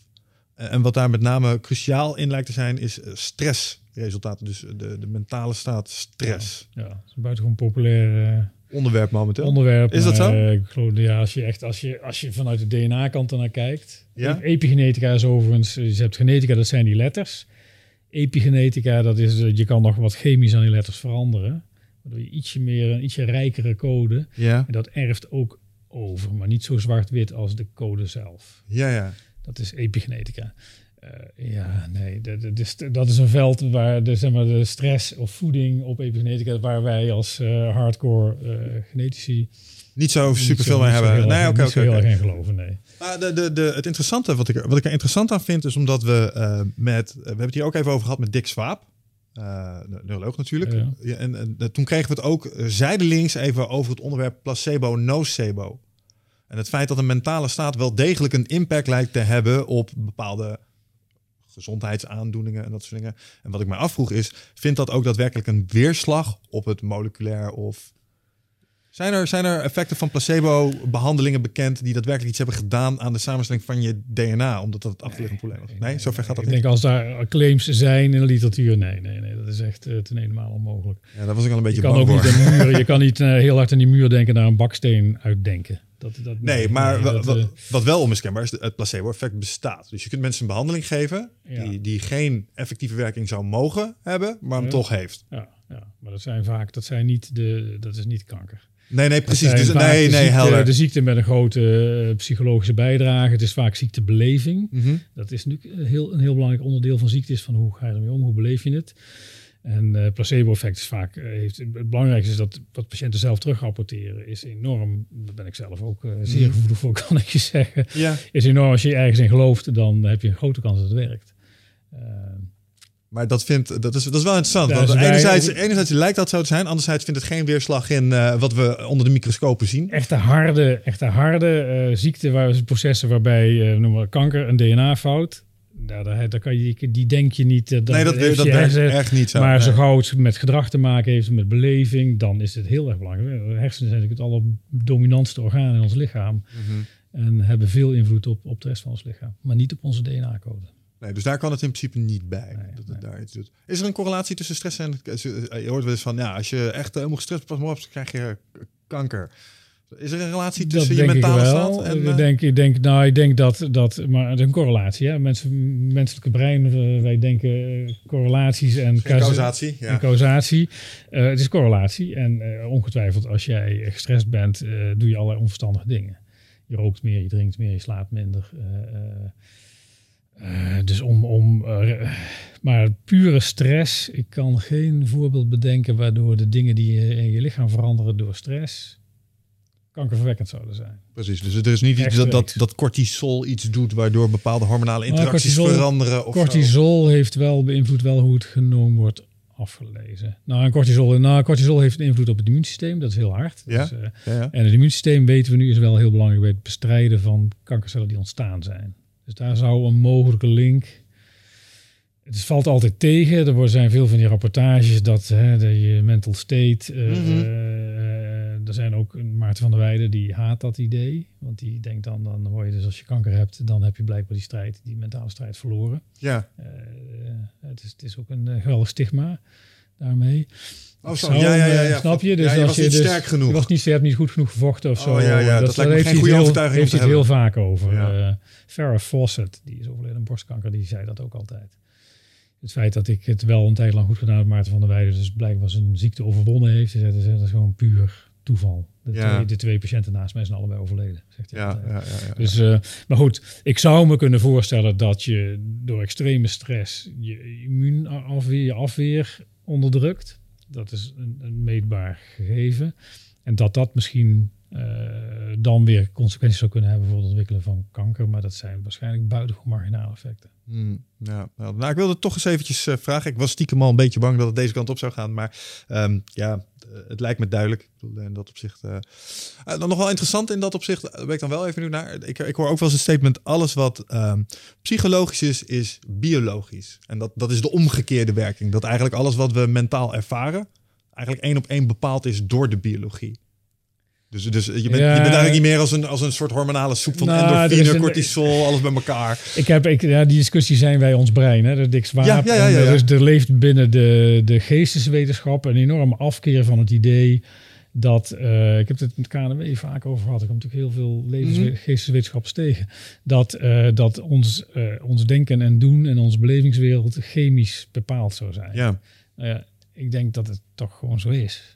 Ja, En eh, alles wat je denkt zit toch echt in je hersenen. En niet eh, je hersenen, dat is. Dat is eh, maar dat wil niet zeggen, dat doet niet af voor een, voor een wetenschapper aan je emoties en je, en je denkenwereld en je belevingswereld. Die is daarmee, maar daarmee niet minder waard. nee. Maar je kan ook je kan niet, ja, als je, misschien denk ik, dat mag, die vergelijking mag je niet trekken, maar een computer zonder een harddisk en zonder zijn chips, ja, die denk, daar, zit, daar gaat niks in om. Nee. Ehm, maar die hardware bepaalt ook niet wat er uiteindelijk in omgaat. Eh, die maakt het mogelijk. Het is een platform waarop van alles gebeurt. Onze hersenen is gewoon een, het, is, het is de meest complexe structuur die ooit in het universum is ontstaan. Dus het Mhm. is niets complexer dan onze hersenen. Het is een soort Swiss Army knife. Eh, Onze Zwitser, we zijn ontworpen al 100, 200 miljoen jaar geleden eh, in een vrij simpele omgeving. En kijk wat we ermee kunnen. We kunnen de relativiteitstheorie eh, bedenken. Ja, we nee, CRISPR-Cas9, ja, we kunnen boeken schrijven. We kunnen, hè, eh, weet ik het wat. eh, Dat, dat vraag ik me wel eens af. Als iemand die. ehm, ik, ik heb een aantal keren de, de vergelijking met code gehoord. Ehm, ik ben zelf ook wel softwareontwikkelaar geweest. En waar ik me altijd over kon verbazen is. Als ik dan code van anders dacht ik van wat kunstig. En wat fijn dat het is als een processor dat dit aan kan. En als ik dit soort dingen hoor, bijvoorbeeld over DNA en, en eh, hoe ongelooflijk eh, slagvaardig moeder natuur is. Je zou er bijna wat van gaan denken hoe mooi dat allemaal in elkaar steekt. Heeft u daar, de, mede door wat u weet, ook een soort spirituele kijk op ontwikkeld? Zo van, wauw, dit is wel echt heel prachtig. Sommige wetenschappers worden bijna religieus als ze kijken naar de complexiteit van het universum. Ja, nou, laat, ik zeggen, ik, ben, ik heb geen enkele religieuze. Ik ben ooit, ooit wel katholiek opgegroeid, Ja. maar daar is niet zo heel veel van over. Eh, nee, ik, ik, ik, ik vind wat, wat door Darwin bedacht is, hè, dat het leven steeds complexer wordt door, eh, door eh, random veranderingen en selectie vervolgens. Mhm. Ik denk dat dat inderdaad in staat is, als je maar eh, eh, 5 miljard jaar op zo'n planeet hebt, of 6 miljard jaar, dat het dan wel lukt om zoiets als een mens of iets anders ingewikkelds voor te brengen. Je ziet ook continu evolutie, nu we beter kunnen kijken, zie je dat gewoon ook op microschaal continu plaatsvinden. Ja. Dus dat geloof ik maar wat wel zo is, is dat ja, dat begrip van schoonheid is met name de wiskunde bijvoorbeeld in de theoretische fysica is als een bewijs simpel is of, scho- of Ja, ja. schoonheid heeft, dan is het, dan is het geloofwaardiger Ehm, of overtuigender. Maar ja, schoonheid is iets wat in jouw hersenen ontstaat. Het Ja, nee, gevoel die duidelijk. schoonheid Ja, is. ja, ja, ja. Dus ik denk dat onze hersenen dat gevoel van schoonheid als iets, eh, als iets compleet is of totaal is of symmetrisch is of zoiets dergelijks, dat we dan dat onze hersenen daar Waardering voor hebben. waardering voor hebben. Ja, Dus en dat, dat, ik ken dat, ik ken het heel goed hoor. Dat je op een gegeven moment dat je denkt, ja, nee, maar dit is het. En ja, het is zo simpel. Ja, nee, het is een prachtige uitleg. Ja. Dat gevoel van schoonheid, dat, je, dat een kunstenaar natuurlijk ook heeft als hij iets maakt, of een wetenschapper. Maar het zegt meer over onze hersenen dan over wat je aan het bestuderen bent. Dan zeg je, hersenen zijn gewoon tevreden over wat ze bedacht hebben of wat iemand anders bedacht heeft. En denk je, ja, dat is nou compleet. Dat is nou het antwoord op de vraag. ja. En dat voelt goed en dat, is, dat noemen we schoonheid. Ja. Nou, ik kan bijvoorbeeld wel verwondering voelen. Ik weet niet hoe, ehm, hoe eh, correct die eh renderings zijn. Ik heb van die renderings gezien waarbij eh, ze laten zien hoe zo'n, bijvoorbeeld zo'n nanobot waar je het over had, proteïnes splitst in de, Ja. bloed, in de bloedbaan. En dan, zie je zo'n, dat, dat ziet er 3D uit. Prachtig. ja, ja. Holy hell, en dat vindt zich zijn- nu plaats in mijn lichaam, weet je wel. Dat is toch... Je hebt bijvoorbeeld de, de, de, de ciliën, dat zijn de zweepharen, die bacteriën, maar die wij in onze longen bijvoorbeeld hebben, die, die draaien rond. En daardoor kan het iets zwemmen of kunnen wij slijm uit onze longen bezemen. En daar zit een soort klein elektromotortje, lijkt dat op, van moleculen die, eh, die piepklein, echt een nanomotor, die alles perfect in elkaar past en dan keurig. En dat kunnen ze nu helemaal modelleren. Dan kun je op computers eh, animaties laten zien hoe dat werkt. Ja. Ja, dat is prachtig. Maar het is net zo mooi als eh, dat, zoiets is net zo mooi als wat onze ingenieurs in auto's hebben zitten. Nee, 100%. Alleen wat, wat ik er zo ongelooflijk knap aan vind, is dat het tot stand is gekomen. En ik denk dat we daar, zeg maar, als mens inderdaad, ehm, we vergeten wel eens hoeveel iteraties er ergens overheen zijn gegaan. Het grote verschil is dat wij heel bewust met onze hersenen, hè, onze hersenen, dat is toch een vrij recente ontwikkeling in de evolutie. DNA is volstrekt door trial and error is het verbeteringen. Nou, dat is een buitengewoon wasteful proces. Daar Mhm. gaat natuurlijk ontzettend veel leed ligt daaronder en ellende. En, eh, maar dat, dat scheidt voort. Dat, dingen worden steeds complexer. Eh, en uiteindelijk zijn daar die hersenen van ons uit ontstaan. En nu kunnen we ineens doelgericht de volgende stappen zetten. Als je kijkt wat er in onze wereld veranderd is de afgelopen 200 jaar deze planeet. Dat is wel wat anders dan in, eh, eh, wat er in, eh, in de, Ja. de, de, de miljoenen jaren daarvoor zoal gebeurde. Ja, en ook is niet een- allemaal ten goede. Een beetje het argument achter de mensen, zoals kort als we het dan hadden over anti-aging, die zeggen, joh, als je deze lijn doortrekt, weet je wel, het is exponentieel. Dus er gaat een moment komen dat technologische ontwikkeling zo snel gaat dat we ineens allerlei dingen kunnen die nu science fiction zijn. Ehm, het, het mooiste voorbeeld vind ik altijd de smartphone. De smartphone heeft meer rekenkracht als de Space Shuttle die ons in de eerste instantie naar de maan bracht. Dat is toch fenomenaal? Ja. Ik bedoel, dat heeft mijn vader in zijn 50 levensspannen jaar, 40 meegemaakt. Ja, ja. Ja. ja.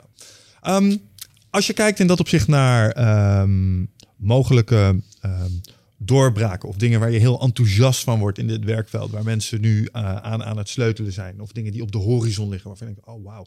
Um, zijn daar bewegingen in gaande waar je denkt van, ja, dit, dit is een ding, hou dit maar eens in de gaten. Ja, nou ik denk dat is de toepassingen van CRISPR die er nu aankomen. De, de CRISPR, daar waren we al, al, al decades mee bezig, maar CRISPR heeft een enorme zwieper eraan gegeven. Mhm. Uh, andere technieken, het aflezen van het hele genoom, dat kost in eerste instantie 3 miljard dollar en, en, en 10 jaar en duizenden, duizenden wetenschappers. Dat, we hebben nu een machine die het overnacht doet voor 200 Ja. euro en dan ook nog eens een keer voor 20 in plaats van voor één mens. Dus dat, dat, dat soort versnellingen blijven wij zien in ons en, dat, en eh, die worden ook altijd instantaan weer met elkaar gecombineerd. Dus ik zie weer exponentiële, nog steeds een exponentiële groei van, de molecule, van mijn vak, van de moleculaire biologie. Dat betekent dat, dat je, daar kan je straks alle dingen voor kanker, alle dingen voor Alzheimer, al die grote geestels, alle grote virusziekten, TB, malaria, noem ze op, uh, die kunnen we steeds beter aanpakken. Um, je ziet ook dat uh, artificial intelligence uh, steeds interessanter wordt en uh, zich gaat interesseren in onze soort van ruizige big data met eindeloos verborgen patronen die waar of niet waar zijn. Ja. En dat daar nou, dat is een enorme beweging waarin dat convergeert. AI-bedrijven die zich op medische vragen gaan richten, AI-bedrijven die zich op biologische vragen gaan Ja. richten. En daar is bijvoorbeeld één, één lijn die ik wel, die is interessant, maar ook wel voelt al bedreigend. Het is als je een, als je een haar vindt van een dader, Ja. of, of van een mogelijke dader, dan kan je de DNA, hè, dat DNA-patroon, en dan kan je volgens, als je die dader zelf vindt, kan je kijken of die dat DNA bij zich Ja. heeft en of het niet iemand anders is. Maar dat DNA van die haar kan je tegenwoordig, je kan ook al zien, is het een man of een vrouw? Mhm. Want als er een eigen chromosoom DNA in zit, is het van, komt die van een man. Nou, dan heb je al de helft van de wereld uitgesloten. Ja. Je kan ook zien, ehm, is het een, iemand een Caucasiër, iemand uit Europa? Is het iemand uit Turkije? Is het iemand uit Azië? Eh, je kan eh, ook waarschijnlijk nu al zien, heeft hij blauwe ogen? Heeft hij eh, blond haar?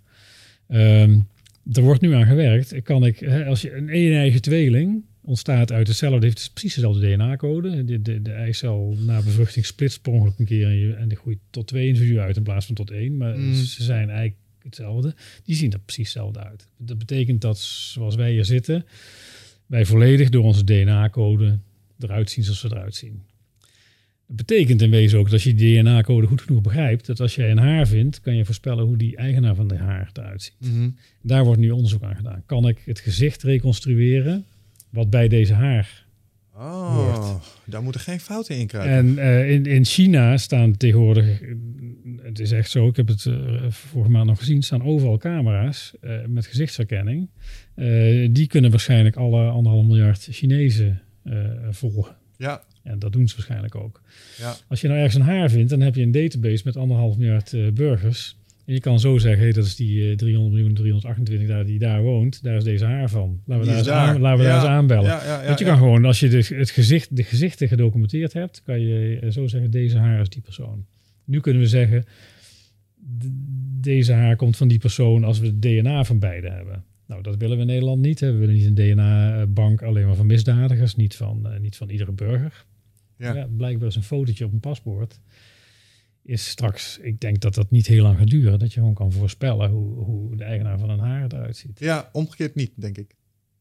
Dat je van een, Ja, nee, dat, nee, nee, nee, dat zal, dat, nou, dat zal ongetwijfeld ook moeten kunnen, maar dat, nee, dat is Ja. ja. ingewikkeld. Nee, maar interessant. Nou, we hebben AI hier vaker besproken en ook aangewezen als een eh, grote eh, disruptor, maar ook als een eh, accelerator in een heleboel eh, domeinen. En ik denk hier met name ook, eh, want ja, net wat je zegt, het is allemaal fuzzy big data.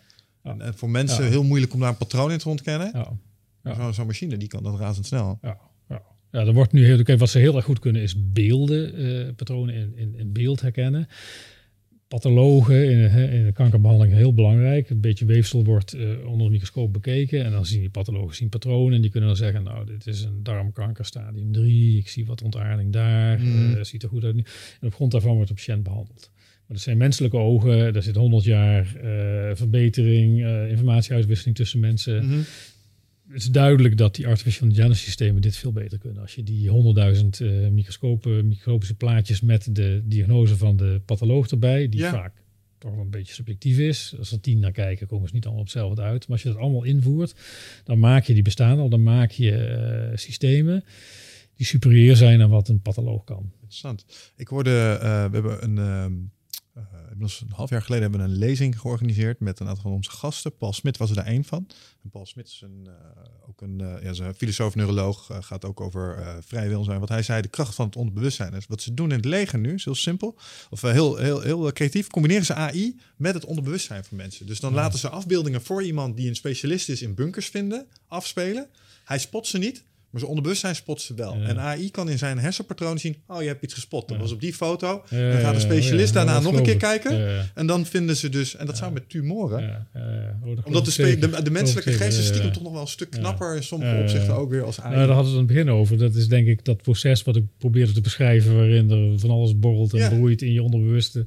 Dat er dingen naar boven komen die pas als idee verschijnen, terwijl je hersenen waarschijnlijk al heel lang mee bezig zijn. Ja, ja. Dat, ja, denk ik ook. Nou ja, eh, we hadden het er straks natuurlijk over het feit dat er een boel uh, in de ratio gebeurt. Um, weet je, uh, we denken met name, maar ik denk dat dat ook is wat intuïtie is. Uh, een beetje weten in welk kant je. Dat is volgens mij, dat zijn signalen van dat soort systemen die ook informatie verwerken. Ja, interessant. Um, dus in dat, in dat gebied aantal interessante ontwikkelingen op de horizon. Um, u bent, we hadden het er straks even ook natuurlijk daarnaast minder actief geworden op de lab zeg maar op de werkvloer zelf, maar iets meer uh, richting het, uh, het land gaan. Er zitten een aantal, u bent bij KNW bent u betrokken geweest. Groot instituut om wetenschap te promoten. Zo interessant vertelde dat dat ook best wel wat aandacht heeft vanuit het Koningshuis. Ja, het is de Koninklijke Nederlandse Academie van Wetenschap. Ieder land heeft een academie. Dat zijn, als het goed is, is dat een, een, een vereniging van de meest vooraanstaande wetenschappers. Mhm. In Nederland zijn dat alle disciplines. In, in Engeland de Royal Society is vooral de beta-wetenschappers. Um, die zijn over het algemeen uh, zijn een adviesorgaan voor de overheid. Uh, ook een beetje een sociëteit waar oude geslaagde wetenschappers uh, sherry gaan drinken. wordt nu enorm verjongd overigens, want het blijkt sinds Robert Dijkgraaf, mijn voorganger, een, een, belangrijke stem te, te kunnen vertegenwoordigen. waar de, de, overheid met name goed naar luistert, ook de Tweede Kamer bijvoorbeeld. Mm -hmm. In Nederland is het een koninklijk instituut, uh, door Napoleon opgericht. En uh, zijn broer was de koning, dus was de eerste president.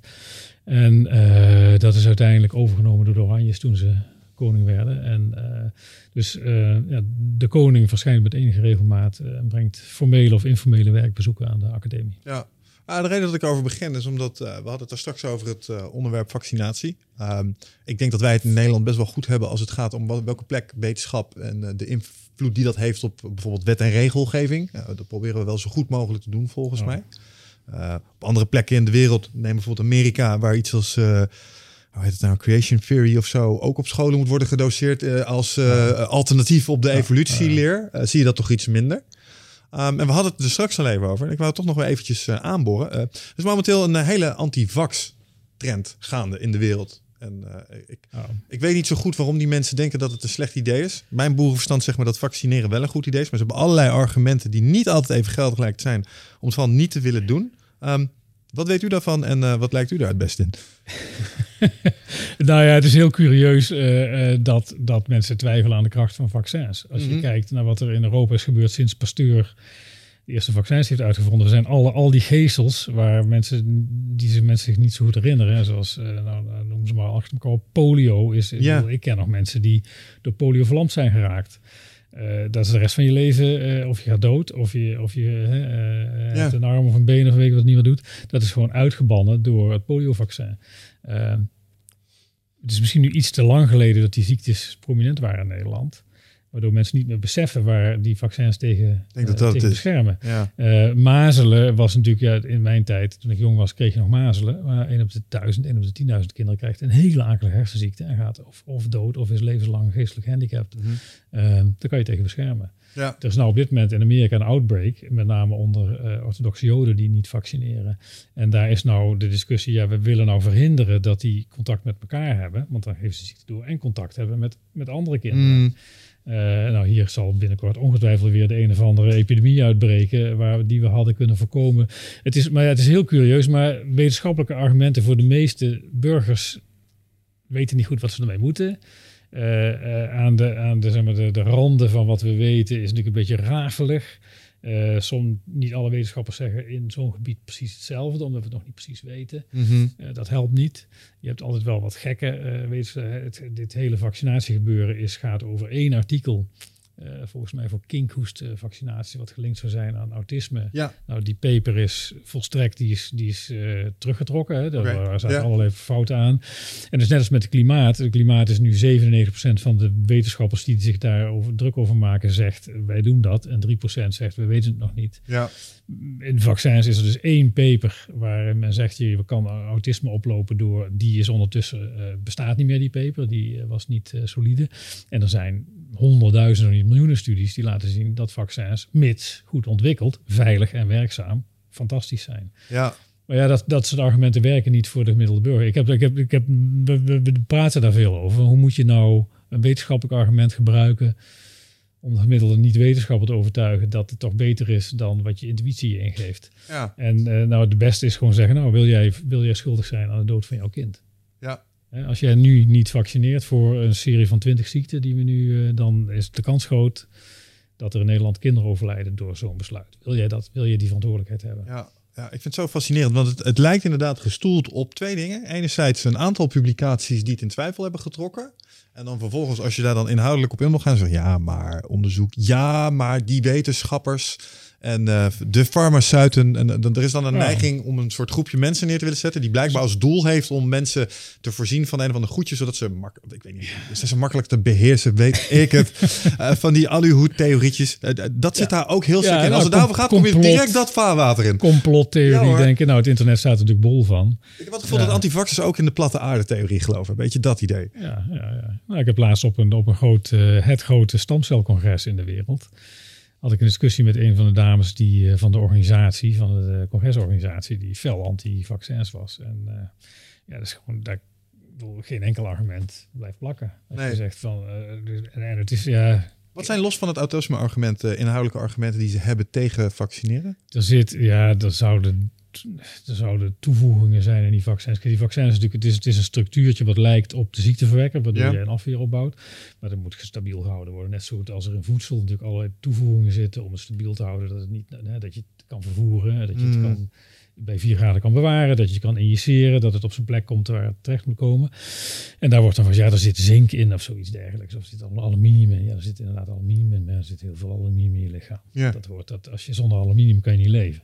Dus dat is helemaal niet een gif. Maar er wordt dan neergezet als een gif. En, eh, Ja. eh, de, de, is een bordje, en het is inderdaad, het zijn commerciële partijen die dat maken. Ja, pillen worden gemaakt door farmaceutische bedrijven. Eh, ja, maar je eten ook. En je Ja, ook. ja, en dus. Het, is, het, is een, een- ja, het is heel moeilijk te vatten. Ehm, de, de, de vaccinaties voor baarmoederhalskanker. Ik bedoel, als je baarmoederhalskanker in je, in je familie hebt meegemaakt, dat is een akelige ziekte. Mhm. Vaak jonge vrouwen. Daar is er iets tegen. Er is een Nobelprijs voor gegeven. Zelfs weten nou waar het komt. Het is een virus. Het is gewoon een besmettelijke ziekte eigenlijk. Ja. Ehm, we kunnen het verhinderen. En dan komen er allemaal, want er zijn natuurlijk jonge meisjes die je moet vaccineren, eh, seksualiteit op de achtergrond. eh, en dan ineens komt er van alles los. Ja, het werkt maar tien jaar. Eh, dan zeg je, ja, zo wat, als het tien jaar werkt, heb je dat in ieder geval. Als dat waar is, Ja. waarom, is dat, waarom gebruik je dat dan tegen het vaccin? Want als je het niet doet, heb je nul jaar bescherming. Dat was een van de belangrijke argumenten. Of eh, eh, meisjes voelen zich beschermd en gaan dus meer contacten aan. En nou, weet je, dat kan. Maar, Ja, maar dat- de dat pil is een- draagt daar Dat is meer een aan bij dan een, ding. Dat heeft daar geen, eh, nee, dat nee, geen invloed nee, op. maar het is maar die discussie. Nou, dat is een vaccin wat, eh, wat niet goed aangeslagen. is. Ik denk, als, als ik weet de cijfers niet precies, maar dat is al een eh, groot deel van de jonge Nederlandse vrouwen zijn niet gevaccineerd. Hmm. Ja. ja, is toch schrijnend als het, als het zeker als bewijs je, de is ziekte, dat... als je de ziekte kent, als je hem een keer hebt meegemaakt en je weet dat je dat kan voorkomen. Dus je neemt nogal een verantwoordelijkheid als ouder als je dat, als je, als je, dat je kind onthoudt. Ja, ik denk dat dat een beetje hetzelfde is als oorlog. Als je geen mensen in je directe omgeving hebt gekend die, die de oorlog hebben meegemaakt, dan, dan, is je, ben, je niet, ben je niet doordrongen van hoe erg dat was. Dan wordt het een theoretisch. Ja. eh, ja, ja. Ik denk dat daar ook een sterke, dat daar de disconnect achter zit. En er is natuurlijk ook een trend gaande om het allemaal all naturals te willen doen. Dus biologisch, organisch is super hip. En dit voelt misschien als synthetisch. Als het kan, ja. Europa met name heeft natuurlijk een enorm eh, probleem met alles wat synthetisch is.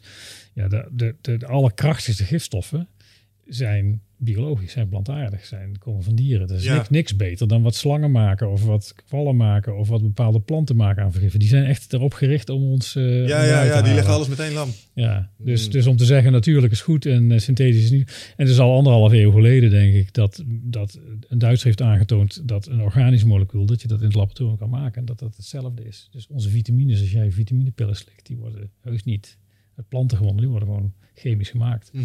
Zijn, gewoon, zijn net zo goed als, Als het maar dezelfde moleculaire structuur Als zijn, het maar maakt het niet uit. En een gemiddelde Europeaan denkt dat dat toch anders is. Als je een gemiddelde Europeaan praat, eh, hou je van tomaten, ja. En als, er- als ik zeg dat er in deze tomaat DNA zit, Mhm. dan heel veel mensen willen het dan niet eten. Ik denk dat we dat ook gaan meemaken met labvlees. Als je het over global warming hebt, zijn van de belangrijkste dingen eh, carbon emissions terugbrengen. Ja, ja. Vleesindustrie is een ding. ja. We hebben Marianne Thieme gehad. Ze zei van, ja, iedereen moet gewoon planten eten. Ehm, Ja. En toen hadden we van, ja, maar je kan eventueel ook eh, vlees uit een vat laten kweken. Zo, Ja. ja. maar ik weet niet of mensen dat willen kopen, want dat is toch een beetje eng als het uit zo'n vat komt. ja, kan ik me ook wel voorstellen. hoor. Ja, maar als ik u goed begrijp, maakt het als het een eiwitproteïne is. eh, en het Nee, lijkt op, nee, ik zag op kip, dan is het, dan is het dat gewoon. Nee, het is, het is gewoon, ja, nee. Dat zou nee, het is niet gevaarlijk, maar ik kan me voorstellen dat je dat Idee. manipulatie van je eten in een lab. Nou ja, wat, wat hier tegenaan ligt, waar ik wel een hele aperte mening over heb. Nederland heeft dus weggestemd, Europa heeft weggestemd dat wij CRISPR vrijelijk mogen gebruiken in de landbouw. Dat heeft Azië niet gedaan, dat heeft Amerika ook niet gedaan. Ja. Daar zetten wij onszelf op een enorme eh, achterstand. Economisch, nou kun je zeggen dat kunnen we wel.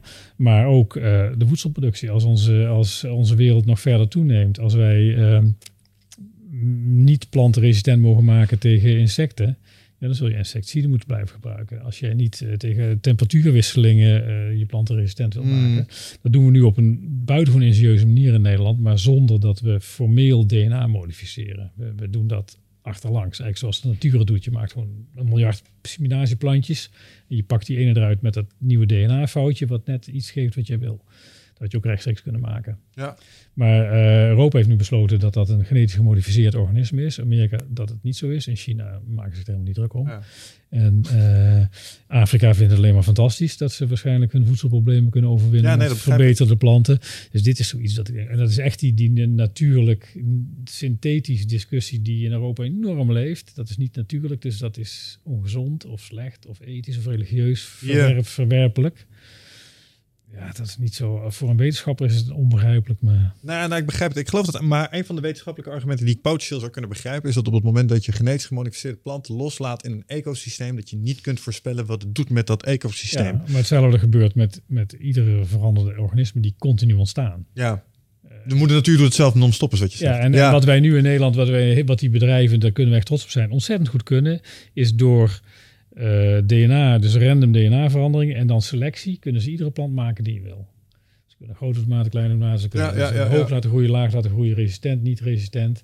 Het is alleen enorm ingewikkeld, maar ze kunnen het. Je zou het ook klasbam kunnen doen, maar dan is het ineens anders. Ja, Wel, zelfs precies. als de DNA-code de- het eindpunt precies is wat je had willen ontwerpen. Als je dat langs die omweg doet, is het natuurlijk. En als je het rechtstreeks doet, Ja, het, is een, het is een gevoelsmatig ding. En Ja. dat is denk ik het probleem hierin. Het wordt niet, eh, die besluitvorming is niet voor 100% rationeel. Want als je dat zou doen, dan was Dat het duidelijk dat dit de oplossing was voor een heleboel problemen. zo is dat. Ja.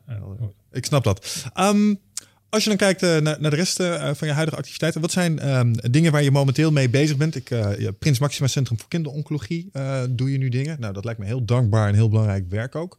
Ja, Ehm, wat, nou, wat doe je daar? Nou ja, wat, wat, wat ik, ik heb een aantal jaar op Harvard gezeten. Daar heb ik gezien hoe het Amerikaanse wetenschappelijke systeem werkt. Dat vond ik zeker op Harvard niet is een heel productief systeem, maar niet een heel erg prettig systeem. Is, Mm. is, is ultiem competitief, brandt veel mensen op. kwam niet echt heel veel mensen tegen die gelukkig waren in hun werk. Wel heel ambitieus en ook Ja. sommigen sommige ook wel heel succesvol. Ehm, weinig samenwerking. Ehm, toen heb ik eh, een jaar of tien eh, ben ik afdelingshoofd geweest in het Academisch Ziekenhuis in Utrecht. Buitengewoon complexe organisatie met heel veel verschillende taken en daardoor enorm veel middellagen en stroperige besluitvorming. Mhm. En, eh, overstap naar het Hubrecht Instituut, een klein instituut met Ronald Plasterk in de tijd. En we er samen een, een heel buitengewoon platte, open, collaboratieve, samenwerkende organisatie van gemaakt. En die enorm snel internationaal eh, zichtbaar werd. Eh, is nu een van de topinstituten in Europa, denk ik. Ik ben er al een tijd lang niet meer eh, directeur van. En wat, we, wat ik geprobeerd heb in het Maxima, we zijn nu vier jaar actief, maar eigenlijk pas een jaar formeel open. Mhm. Alle kinderen met kanker komen in Nederland komen in dat ziekenhuis terecht. Dat is uniek, dat is nergens ter wereld. Is een hele zeldzame ziekte. Eh, als je die uitsmeert over een zorgsysteem, dan komen er overal veel te weinig patiënten binnen om ze goed te kunnen behandelen, Ja, om ervan ja, te leren, ja, om er onderzoek aan te doen. Dat is in Nederland nu op één plek. We zijn het grootste centrum in Europa. En omdat het van scratch neergezet kon worden, dat was mijn reden om, om, om daaraan bij te gaan dragen. En ik ben een van de drie bestuursleden op dit moment. Ik ben verantwoordelijk voor de wetenschap. Er is iemand, Rob Pieters, doet de zorg. Diana Monissen heeft eigenlijk het hele overkoepelende financiële, al- alles wat er verder omheen zit, het gebouw. eh, en zij is de CEO. Ehm, omdat het van scratch startte, konden we alle goede dingen uit de academisch ziekenhuis overnemen. Maar we konden alle dingen die daar minder goed in Ja, lopen, althans ja, waarvan ja, ik zeg dat kan beter, die kon op een andere manier neerzetten. Bijvoorbeeld, alle ICT praat met elkaar. Niemand, niemand bezit eigen data. Alle, alle data zijn van iedereen. Natuurlijk onder de privacy. Niemand bezit patiëntenmateriaal. Ja, Dat is- ik, la- ik lach hierom omdat ik deze wereld heel goed ken. Ik kom uit eh, de IT. Eh, ik heb ja. altijd gewerkt voor een bedrijf. Wij faciliteren primaire processen in de eerste en tweede lijn zorg. Precies. En ik heb zoveel discussies meegemaakt. Nou, nee, dit is ons systeem. Deze dossiers worden bij ons mogelijk. Oh jongens. Nee, en denk, maar het is, ging eh, toch om de zorg hier? Of hoe zit het? Nee, dit is, hebben we dus van nee, we hebben gewoon aan de poort gezegd: als je hier binnenkomt, als je hier komt werken, dit is de deal. Heel sterk. Ja. En dat werkt als een trein. En mensen, er valt heel veel van de mensen af. Ze hoeven niet meer eh, strategisch te zijn intern. Ze hoeven niet ka- kaarten tegen de borst over alles te onderhandelen. Ze kunnen gewoon vrijelijk met iedereen samenwerken. Ja, en, mooi. eh, en dat is nou, ja, we zijn nu een jaar bezig en dat lijkt te lopen. En, ik, ja, ik heb, ik, en de kwaliteit van de research zie je nu al enorm stijgen. De integratie van alle mensen die met patiënten bezig zijn en alle mensen die onderzoek doen is eigenlijk maximaal. Die komen elkaar continu overal in de organisatie tegen. Wat ja, het is echt... eh, Wat doen jullie in de zorgkant anders als een eh, traditioneel academisch ziekenhuis? Dus voor de patiëntbeleving zelf? Ja, heel veel. Het is, het is wel een, het is een hele luxe situatie. Het is een kleine patiëntengroep. We zijn een nationaal ziekenhuis. We krijgen heel veel donaties. Dus we kunnen Hmm. allemaal extra dingen Ja. neerzetten die een normaal ziekenhuis niet kan. We hebben bijvoorbeeld voor de patiënten, als je binnenkomt, het is haast niet een ziekenhuis waar je binnenkomt. Eh, enorm veel voor, zeg maar, voor het onderwijs, voor recreatie, voor de ouder. Het zijn allemaal eenpersoons kinderkamers en iedere kinderkamer heeft een ouderkamer. Dus Ja. er, kunnen, er zijn 99% van de kinderen hebben een ouder, minimaal één ouder bij zich. eh, voor Ja. een groot deel van de Ja. dag en de nacht. Dat is uniek in de wereld. Het is eigenlijk één groot Ronald McDonald huis.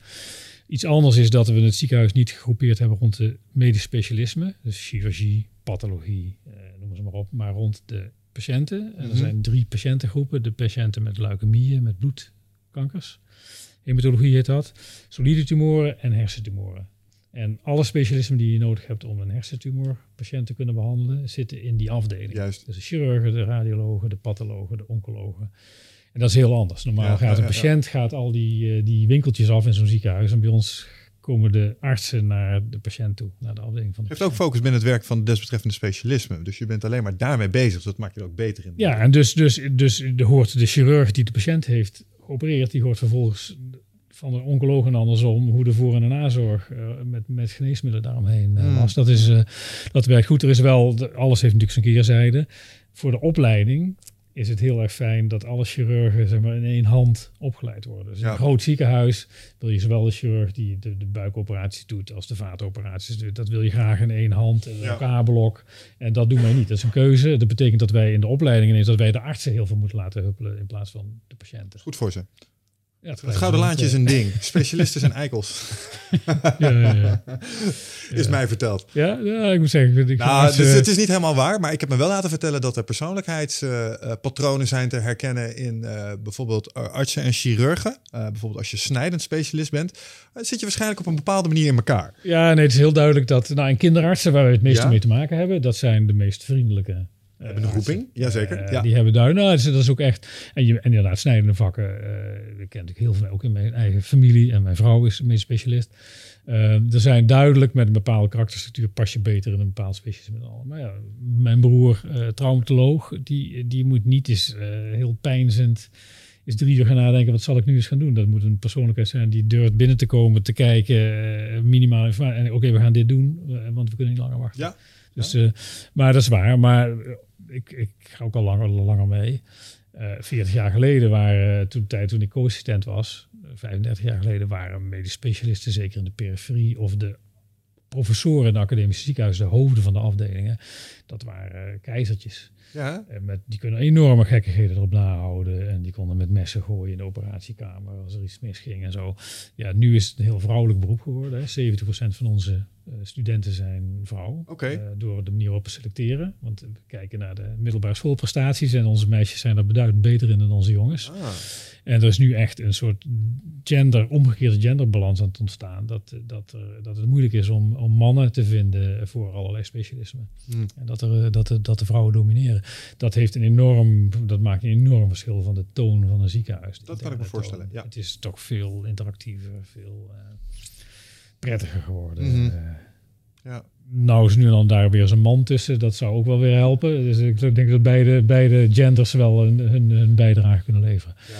Eh, maar dat, dat is wel heel erg anders hoor. Het is nog steeds zo dat de snijdende vakken wat kordater, wat meer ego hebben dan de, dan de Dat is wel de, ja, vakken. dat is, dat is wel cliché. waar. Ja. Dat is wel Ja. waar. Maar dat is ook wel waar. Oké.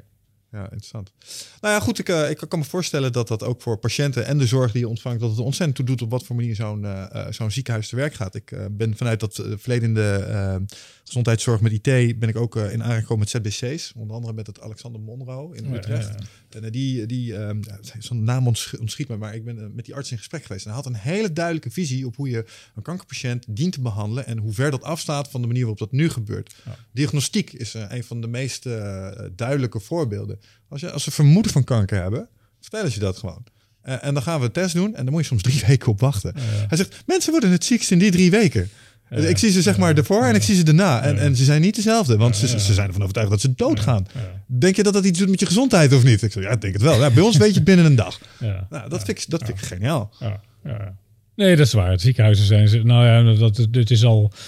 Het komt van ver, laat ik het zo zeggen. Want toen Ja. ik 30, 40 jaar geleden in allerlei ziekenhuizen rondliep, eh, ja, daar werd, daar werd niet vanuit de patiënt eh, gedacht. Hier het oogheelkundige, eh, het ziekenhuis hier in Utrecht, het zat nog in de stad. Daar werden alle patiënten om 9 uur opgeroepen. Mhm. Eh, die tussen 9 en 12 een dokter zouden zien. Die zaten gewoon vanaf 9 uur en die werden om de, om de beurt naar boven geroepen in een willekeurige volgorde. Ja. Ja, dat is natuurlijk niet aan de orde.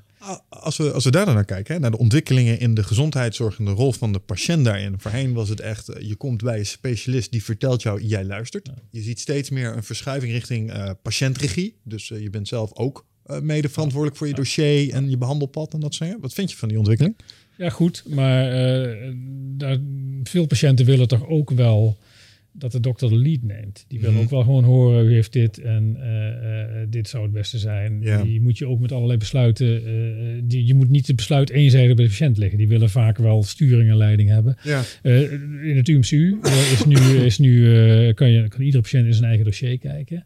Eh, de vrees was, artsen waren er nog wel tegen, want eh, nou word je overladen met e-mails. Je krijgt elke avond één, één natriumkalium prikken en je Ja. krijgt tien e-mails die je moet beantwoorden. Dat blijkt enorm mee te vallen, eh, wat, ik, wat ik her en der van collega's hoor. En, en leidt vaak tot verbetering van de zorg. De mensen zijn toch blijkbaar gaan vrij goed met hun eigen gegevens om. Sommige mensen willen het liever van de dokter horen dan dat ze het op internet Ja. zien. Wat je zegt, het is fijn om dezelfde dag te horen. Dus ik hoor ook wel terug dat sommige patiënten vinden. Laat mij nou even wennen aan het idee eh, dat ik Ah, misschien iets heb. Dus Het moet niet meteen in één dag alles doen. En dat hoor zie ik ook in Maxima. Dat, dat ook ouders zeggen als zo'n kind verdacht wordt van... Nou, het zijn natuurlijk altijd eigenlijk diagnose bij ons. 100 procent. Ja. altijd kanker. Ja, ja. Die willen niet alles in één dag over zich heen gestort krijgen. Die willen een beetje rust en een beetje, dan we eerst dit doen en dat doen. En laten we het een beetje stapsgewijs denken, eh, wennen aan het idee. En ook aan wat jullie nou, hoe die behandeling eruit gaan zien. Want dat weet ook iedereen, dat zijn geen prettige eh, maanden of soms jaren die zo'n kind tegemoet gaat. Dus om daar een beetje, maar ook dat, eh, in ons ziekenhuis is, is bijna alles is opgezet samen met de patiënten en de ouders en de arts en de verpleging. Ja. Dus het hele gebouw is ontworpen rond. Dus niet meer, het wordt neergezet en daarna komen de patiënten binnen. Bijna alles hebben de patiënten of de ouders van de patiënten meegedacht. En dat is duidelijk tot enorm veel eh, aanpassingen in de oorspronkelijke plannen geleid, waar je zelf niet aangedacht had. Aangedacht had ja, ja. Ja, nee, dat, dat kan ik me levendig En voorstellen. heel simpel bijvoorbeeld eentje. Die, die, eh, we hebben die ouders naast de kinderen. Ehm, die ouders willen wel eens, je wil wel eens naar buiten. Je wil gewoon even weg bij je kind of even weg uit het Mm. gebouw. En eh, als je dan in een klassiek eh, academisch ziekenhuis zit, heb je de pech misschien dat die afdeling op de zevende verdieping zit. Dan, als je dan bij je kind eventjes een eh, half minuutje weg wil, dus nog een sigaretje roken of zo, dan ben je tien minuten op weg ja met de lift en ja. dit en dat. Bij ons is er een, elke kamer heeft een balkon. Je kan gewoon naar buiten lopen. Dat hebben, dat hebben de Ah. ouders bedacht. Die willen gewoon, maak nou een balkon, dat we even naar buiten kunnen, even luchtje scheppen en dan weer terug bij ons kind. Ja, nou, het doet een boel hoor. Zulke kleine dingen maken Ja. de hele beleving anders. Dat, eh, dat geloof ik oprecht. Oh. Ja, grappig detail trouwens. eh, Ik, kan me die discussie ook nog herinneren met inzage in patiëntdossiers. En ik weet dat met name in de huisartsbranche was het toen eh, de zorg dat als mensen gingen lezen. ehm, ik weet niet hoe dat bij jou in je dossiers werkt, maar ze zijn behoorlijk steenho. En misschien ook niet noodzakelijk altijd even subtiel. Dus ik weet zeker dat in mijn wel ergens wel de term hypochonder staat. Nou ja, dat is dus als je weet dat de patiënt leest, schrijf, eh, je, ja, schrijf je heel anders, anders. ja. En dat, dat, dat, ik hoor ook wel eens eh, anekdotes van uitgeleiders dat je oh, dat had ik misschien nog even anders. Of ook omdat je iets een, eh, met, vanuit een bepaalde medische invalshoek opschrijft. En Ja. iemand die dat leest vanuit een heel andere hoek leest en dan een hele andere boodschap meekrijgt dan jij. Ja, nou, ik snap hem wel, maar ja, tegelijkertijd, hoe erg is het ook? Dus ja, ja interessant. Oké, ehm, dus ehm, de manier waarop jullie zorg nu geven in het eh, Prinses Maxima, daar maken jullie echt eh, beduidende stappen mee. Zijn er nog andere grote projecten waar je momenteel eh, je tijd en aandacht in steekt? Ehm, ja, nou de, de, eigenlijk de, de grote eh, ontdekking of doorbraak uit mijn lab. eh, al dingetjes ontdekt die werden reuze interessant van. Maar één wordt nu wereldwijd opgepakt. Dat Mhm. is het, het, het eh, vermogen om van een klein beetje weefsel... waar altijd wat stamcellen in verborgen zitten van, Ja. van een patiënt... van een gezond individu, om daar mini-orgaantjes te kweken. Dat, was, dat werd eh, altijd gezien als dat kan niet. Toen stamcellen niet, die eh, buiten het lichaam gaan ze dood. En Mhm. wij hebben eh, trucjes bedacht om ten eerste om ze op te sporen... en ten tweede om ze aan te moedigen om te doen wat ze in het lichaam heel goed kunnen... is namelijk nieuwe jong weefsel maken van Ja. het weefsel ze uitkomen. En dat is voor taai-slijmziekte nu is dat, is dat routine geworden. Dus als patiënten taai-slijmziekte hebben bepaalde vorm van taai-slijmziekte, dan kunnen als wij op zo'n mini-orgaantje kunnen laten zien dat hele dure middel, eh, Orkambi, werkt voor deze patiënt, Ja. dan vergoederen verzekeren ze dat. Dus dat ik, we zijn er nu mee bezig, eh, maar het, wereldwijd wordt het nu opgepakt voor kanker. Eh, als je een longinfect hebt, bacterie, longontsteking, dan eh, krijg je antibiotica, breed spectrum. Ja. Bedoel, hagel, schot hagel. maar dan wordt er in het lab uitgezocht, jouw bacterie, waar is die nou precies gevoelig voor? En dan, dat was in mijn tijd drie dagen toen ik eh, nog in de kliniek rondliep. Dat is nu waarschijnlijk wat sneller. Maar dan binnen een paar dagen word je overgezet op een heel specifiek antibioticum... waar- waarvan je weet, vastgesteld hebt in het lab... dit antibioticum maakt jouw bacterie dood. Ja, Die helpt jou. En dus niet een, een statistische voorspelling. Dat is, als je kanker hebt, dan, dan komt er een statistische voorspelling. Je hebt darmkanker stadium 3, eh, dan val jij in een bepaald behandelingsprotocol, je krijgt dit en dit middel, Mhm. en dan heb jij 43% kans dat je reageert. 100% kans dat je bijwerking krijgt. En je weet ook, als je in die 57% zit, die niet reageren, dan groeit je tumor door. En Ja. je hebt die bijwerking. ja. Dus dat is de dubbel, dubbel whammy is dat eh, Ja, de verkeerde kant op. Eh, dus zou het nou niet mooi zijn als je gewoon in het lab op je tumorcellen, net als voor bacteriën, gewoon 10 of 20 of 50 middelen loslaat in het lab, terwijl je de patiënt al behandelt misschien, in het lab vaststelt dat middel wat wij jou zouden moeten geven volgens statistieken, gaat voor jou niet werken. ja. Eh, wij gaan een heel ongebruikelijk middel geven, wat wij aan longkankerpatiënten geven. En je hebt darmkanker, maar voor jouw geval zien wij dat het werkt. ja. Nou, dat kunnen wij nou. We kunnen dus, omdat we normaal weefsel kunnen kweken, kunnen we, ja, kankerweefsel doet niets liever dan groeien. Mhm. Is dat eigenlijk veel makkelijker. Dus wij kunnen van heel veel tumoren, long, darm, lever, maag, borst, prostaat, kunnen we allemaal kweken.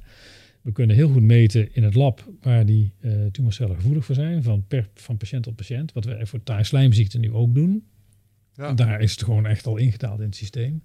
Alleen nou moeten wij bewijzen, want kankerpatiënten over het algemeen krijgen een behandeling die behoorlijk goed is, eh, die behoorlijk goed werkt. Eh, en wij moeten nou laten zien dat wij beter kunnen voorspellen wat goed is voor een patiënt dan het huidige systeem. Ja, ja. Voordat we de oncoloog kunnen vertellen, geef dat middel nou niet, geef nou dat andere middel. Nou, daar zijn wij druk mee, eh, maar dus in Nederland eh, is dat natuurlijk niet zo heel snel. En eh, China is, eh, belaagt ons nu allerlei steden die grote centra aan het bouwen zijn. Die willen dat onze expertise daar naartoe komt. En eh, Mhm. die willen hier gewoon mee aan de slag. En die, eh, die hebben veel minder hordes te nemen dan wij. ja.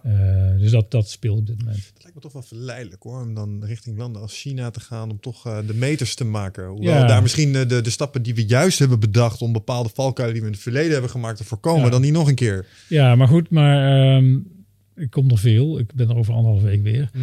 Eh, het is niet meer zo dat daar allemaal cowboyachtige dingen gebeuren. Het gebeurt echt wel ongeveer op het niveau van wat wij hier in Nederland of in, Amerika belangrijk vinden.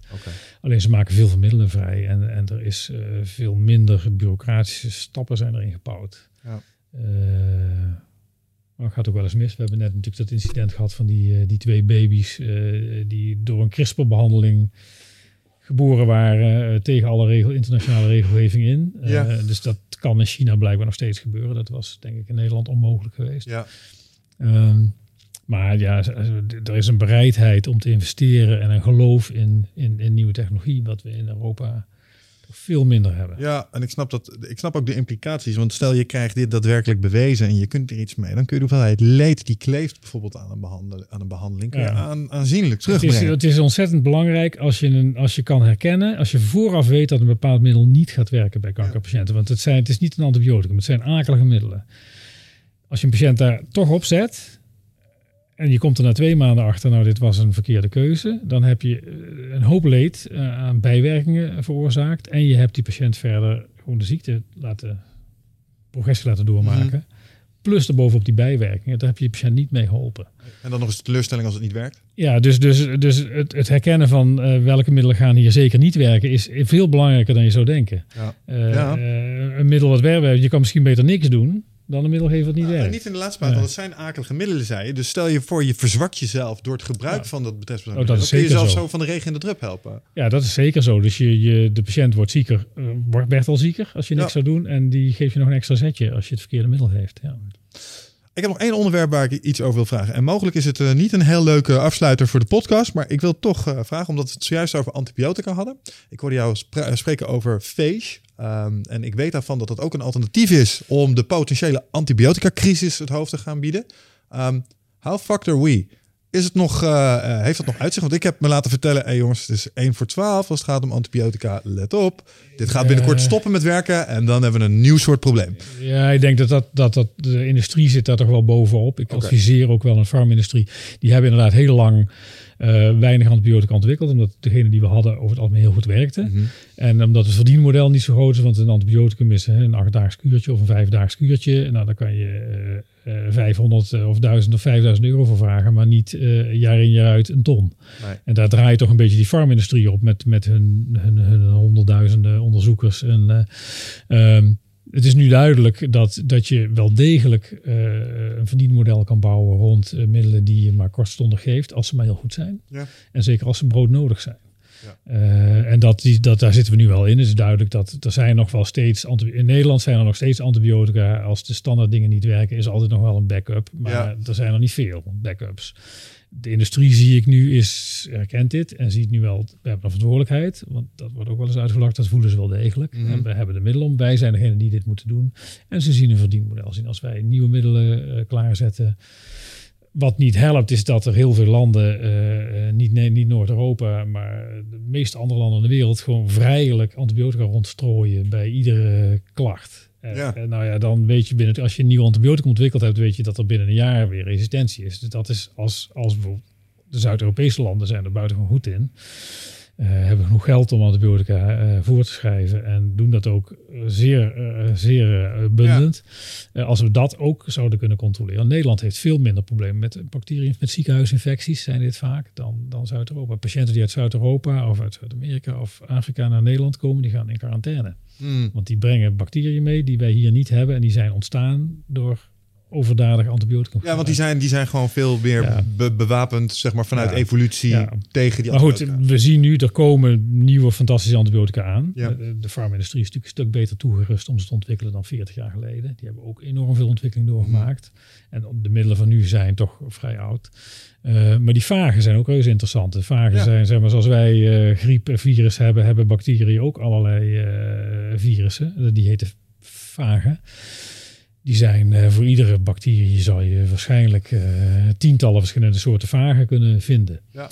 Maar dat is ook weer een soort eh, raket, antiraket, anti-raketraket. Op het moment dat jij een bacterie behandelt met een vaag, dan uiteindelijk ontsnapt die bacterie weer door zich aan te passen. Ja, ja, ja. Dus misschien maak je wel iets ergens. Dus ook daar heb je het probleem. Ja, over het algemeen, die bacteriën zijn al zo geoptimaliseerd op het moment dat je ze in een hoek drukt.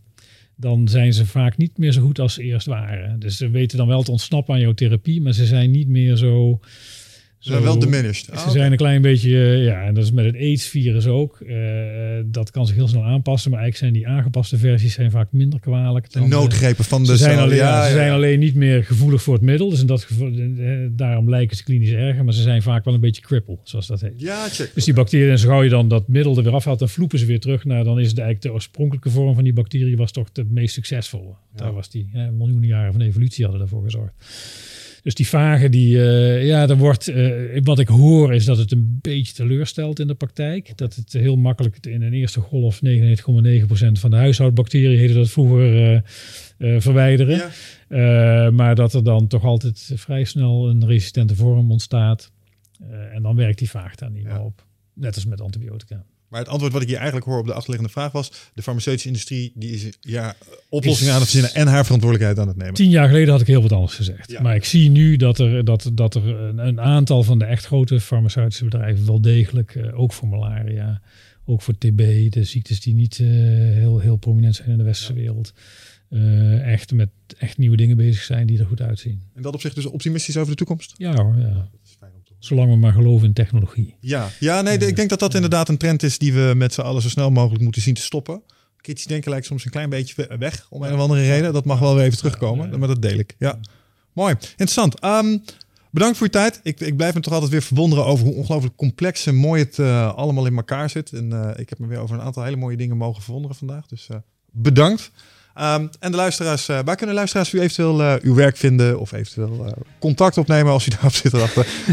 nou, ik ben heel makkelijk te vinden op, op het internet. Google, Hans Klevers en dan vind je van alles nog. Dan gaat dat lukken. Oké, okay, bedankt voor de tijd en aandacht. Luisteraars, tot de volgende keer. Ciao.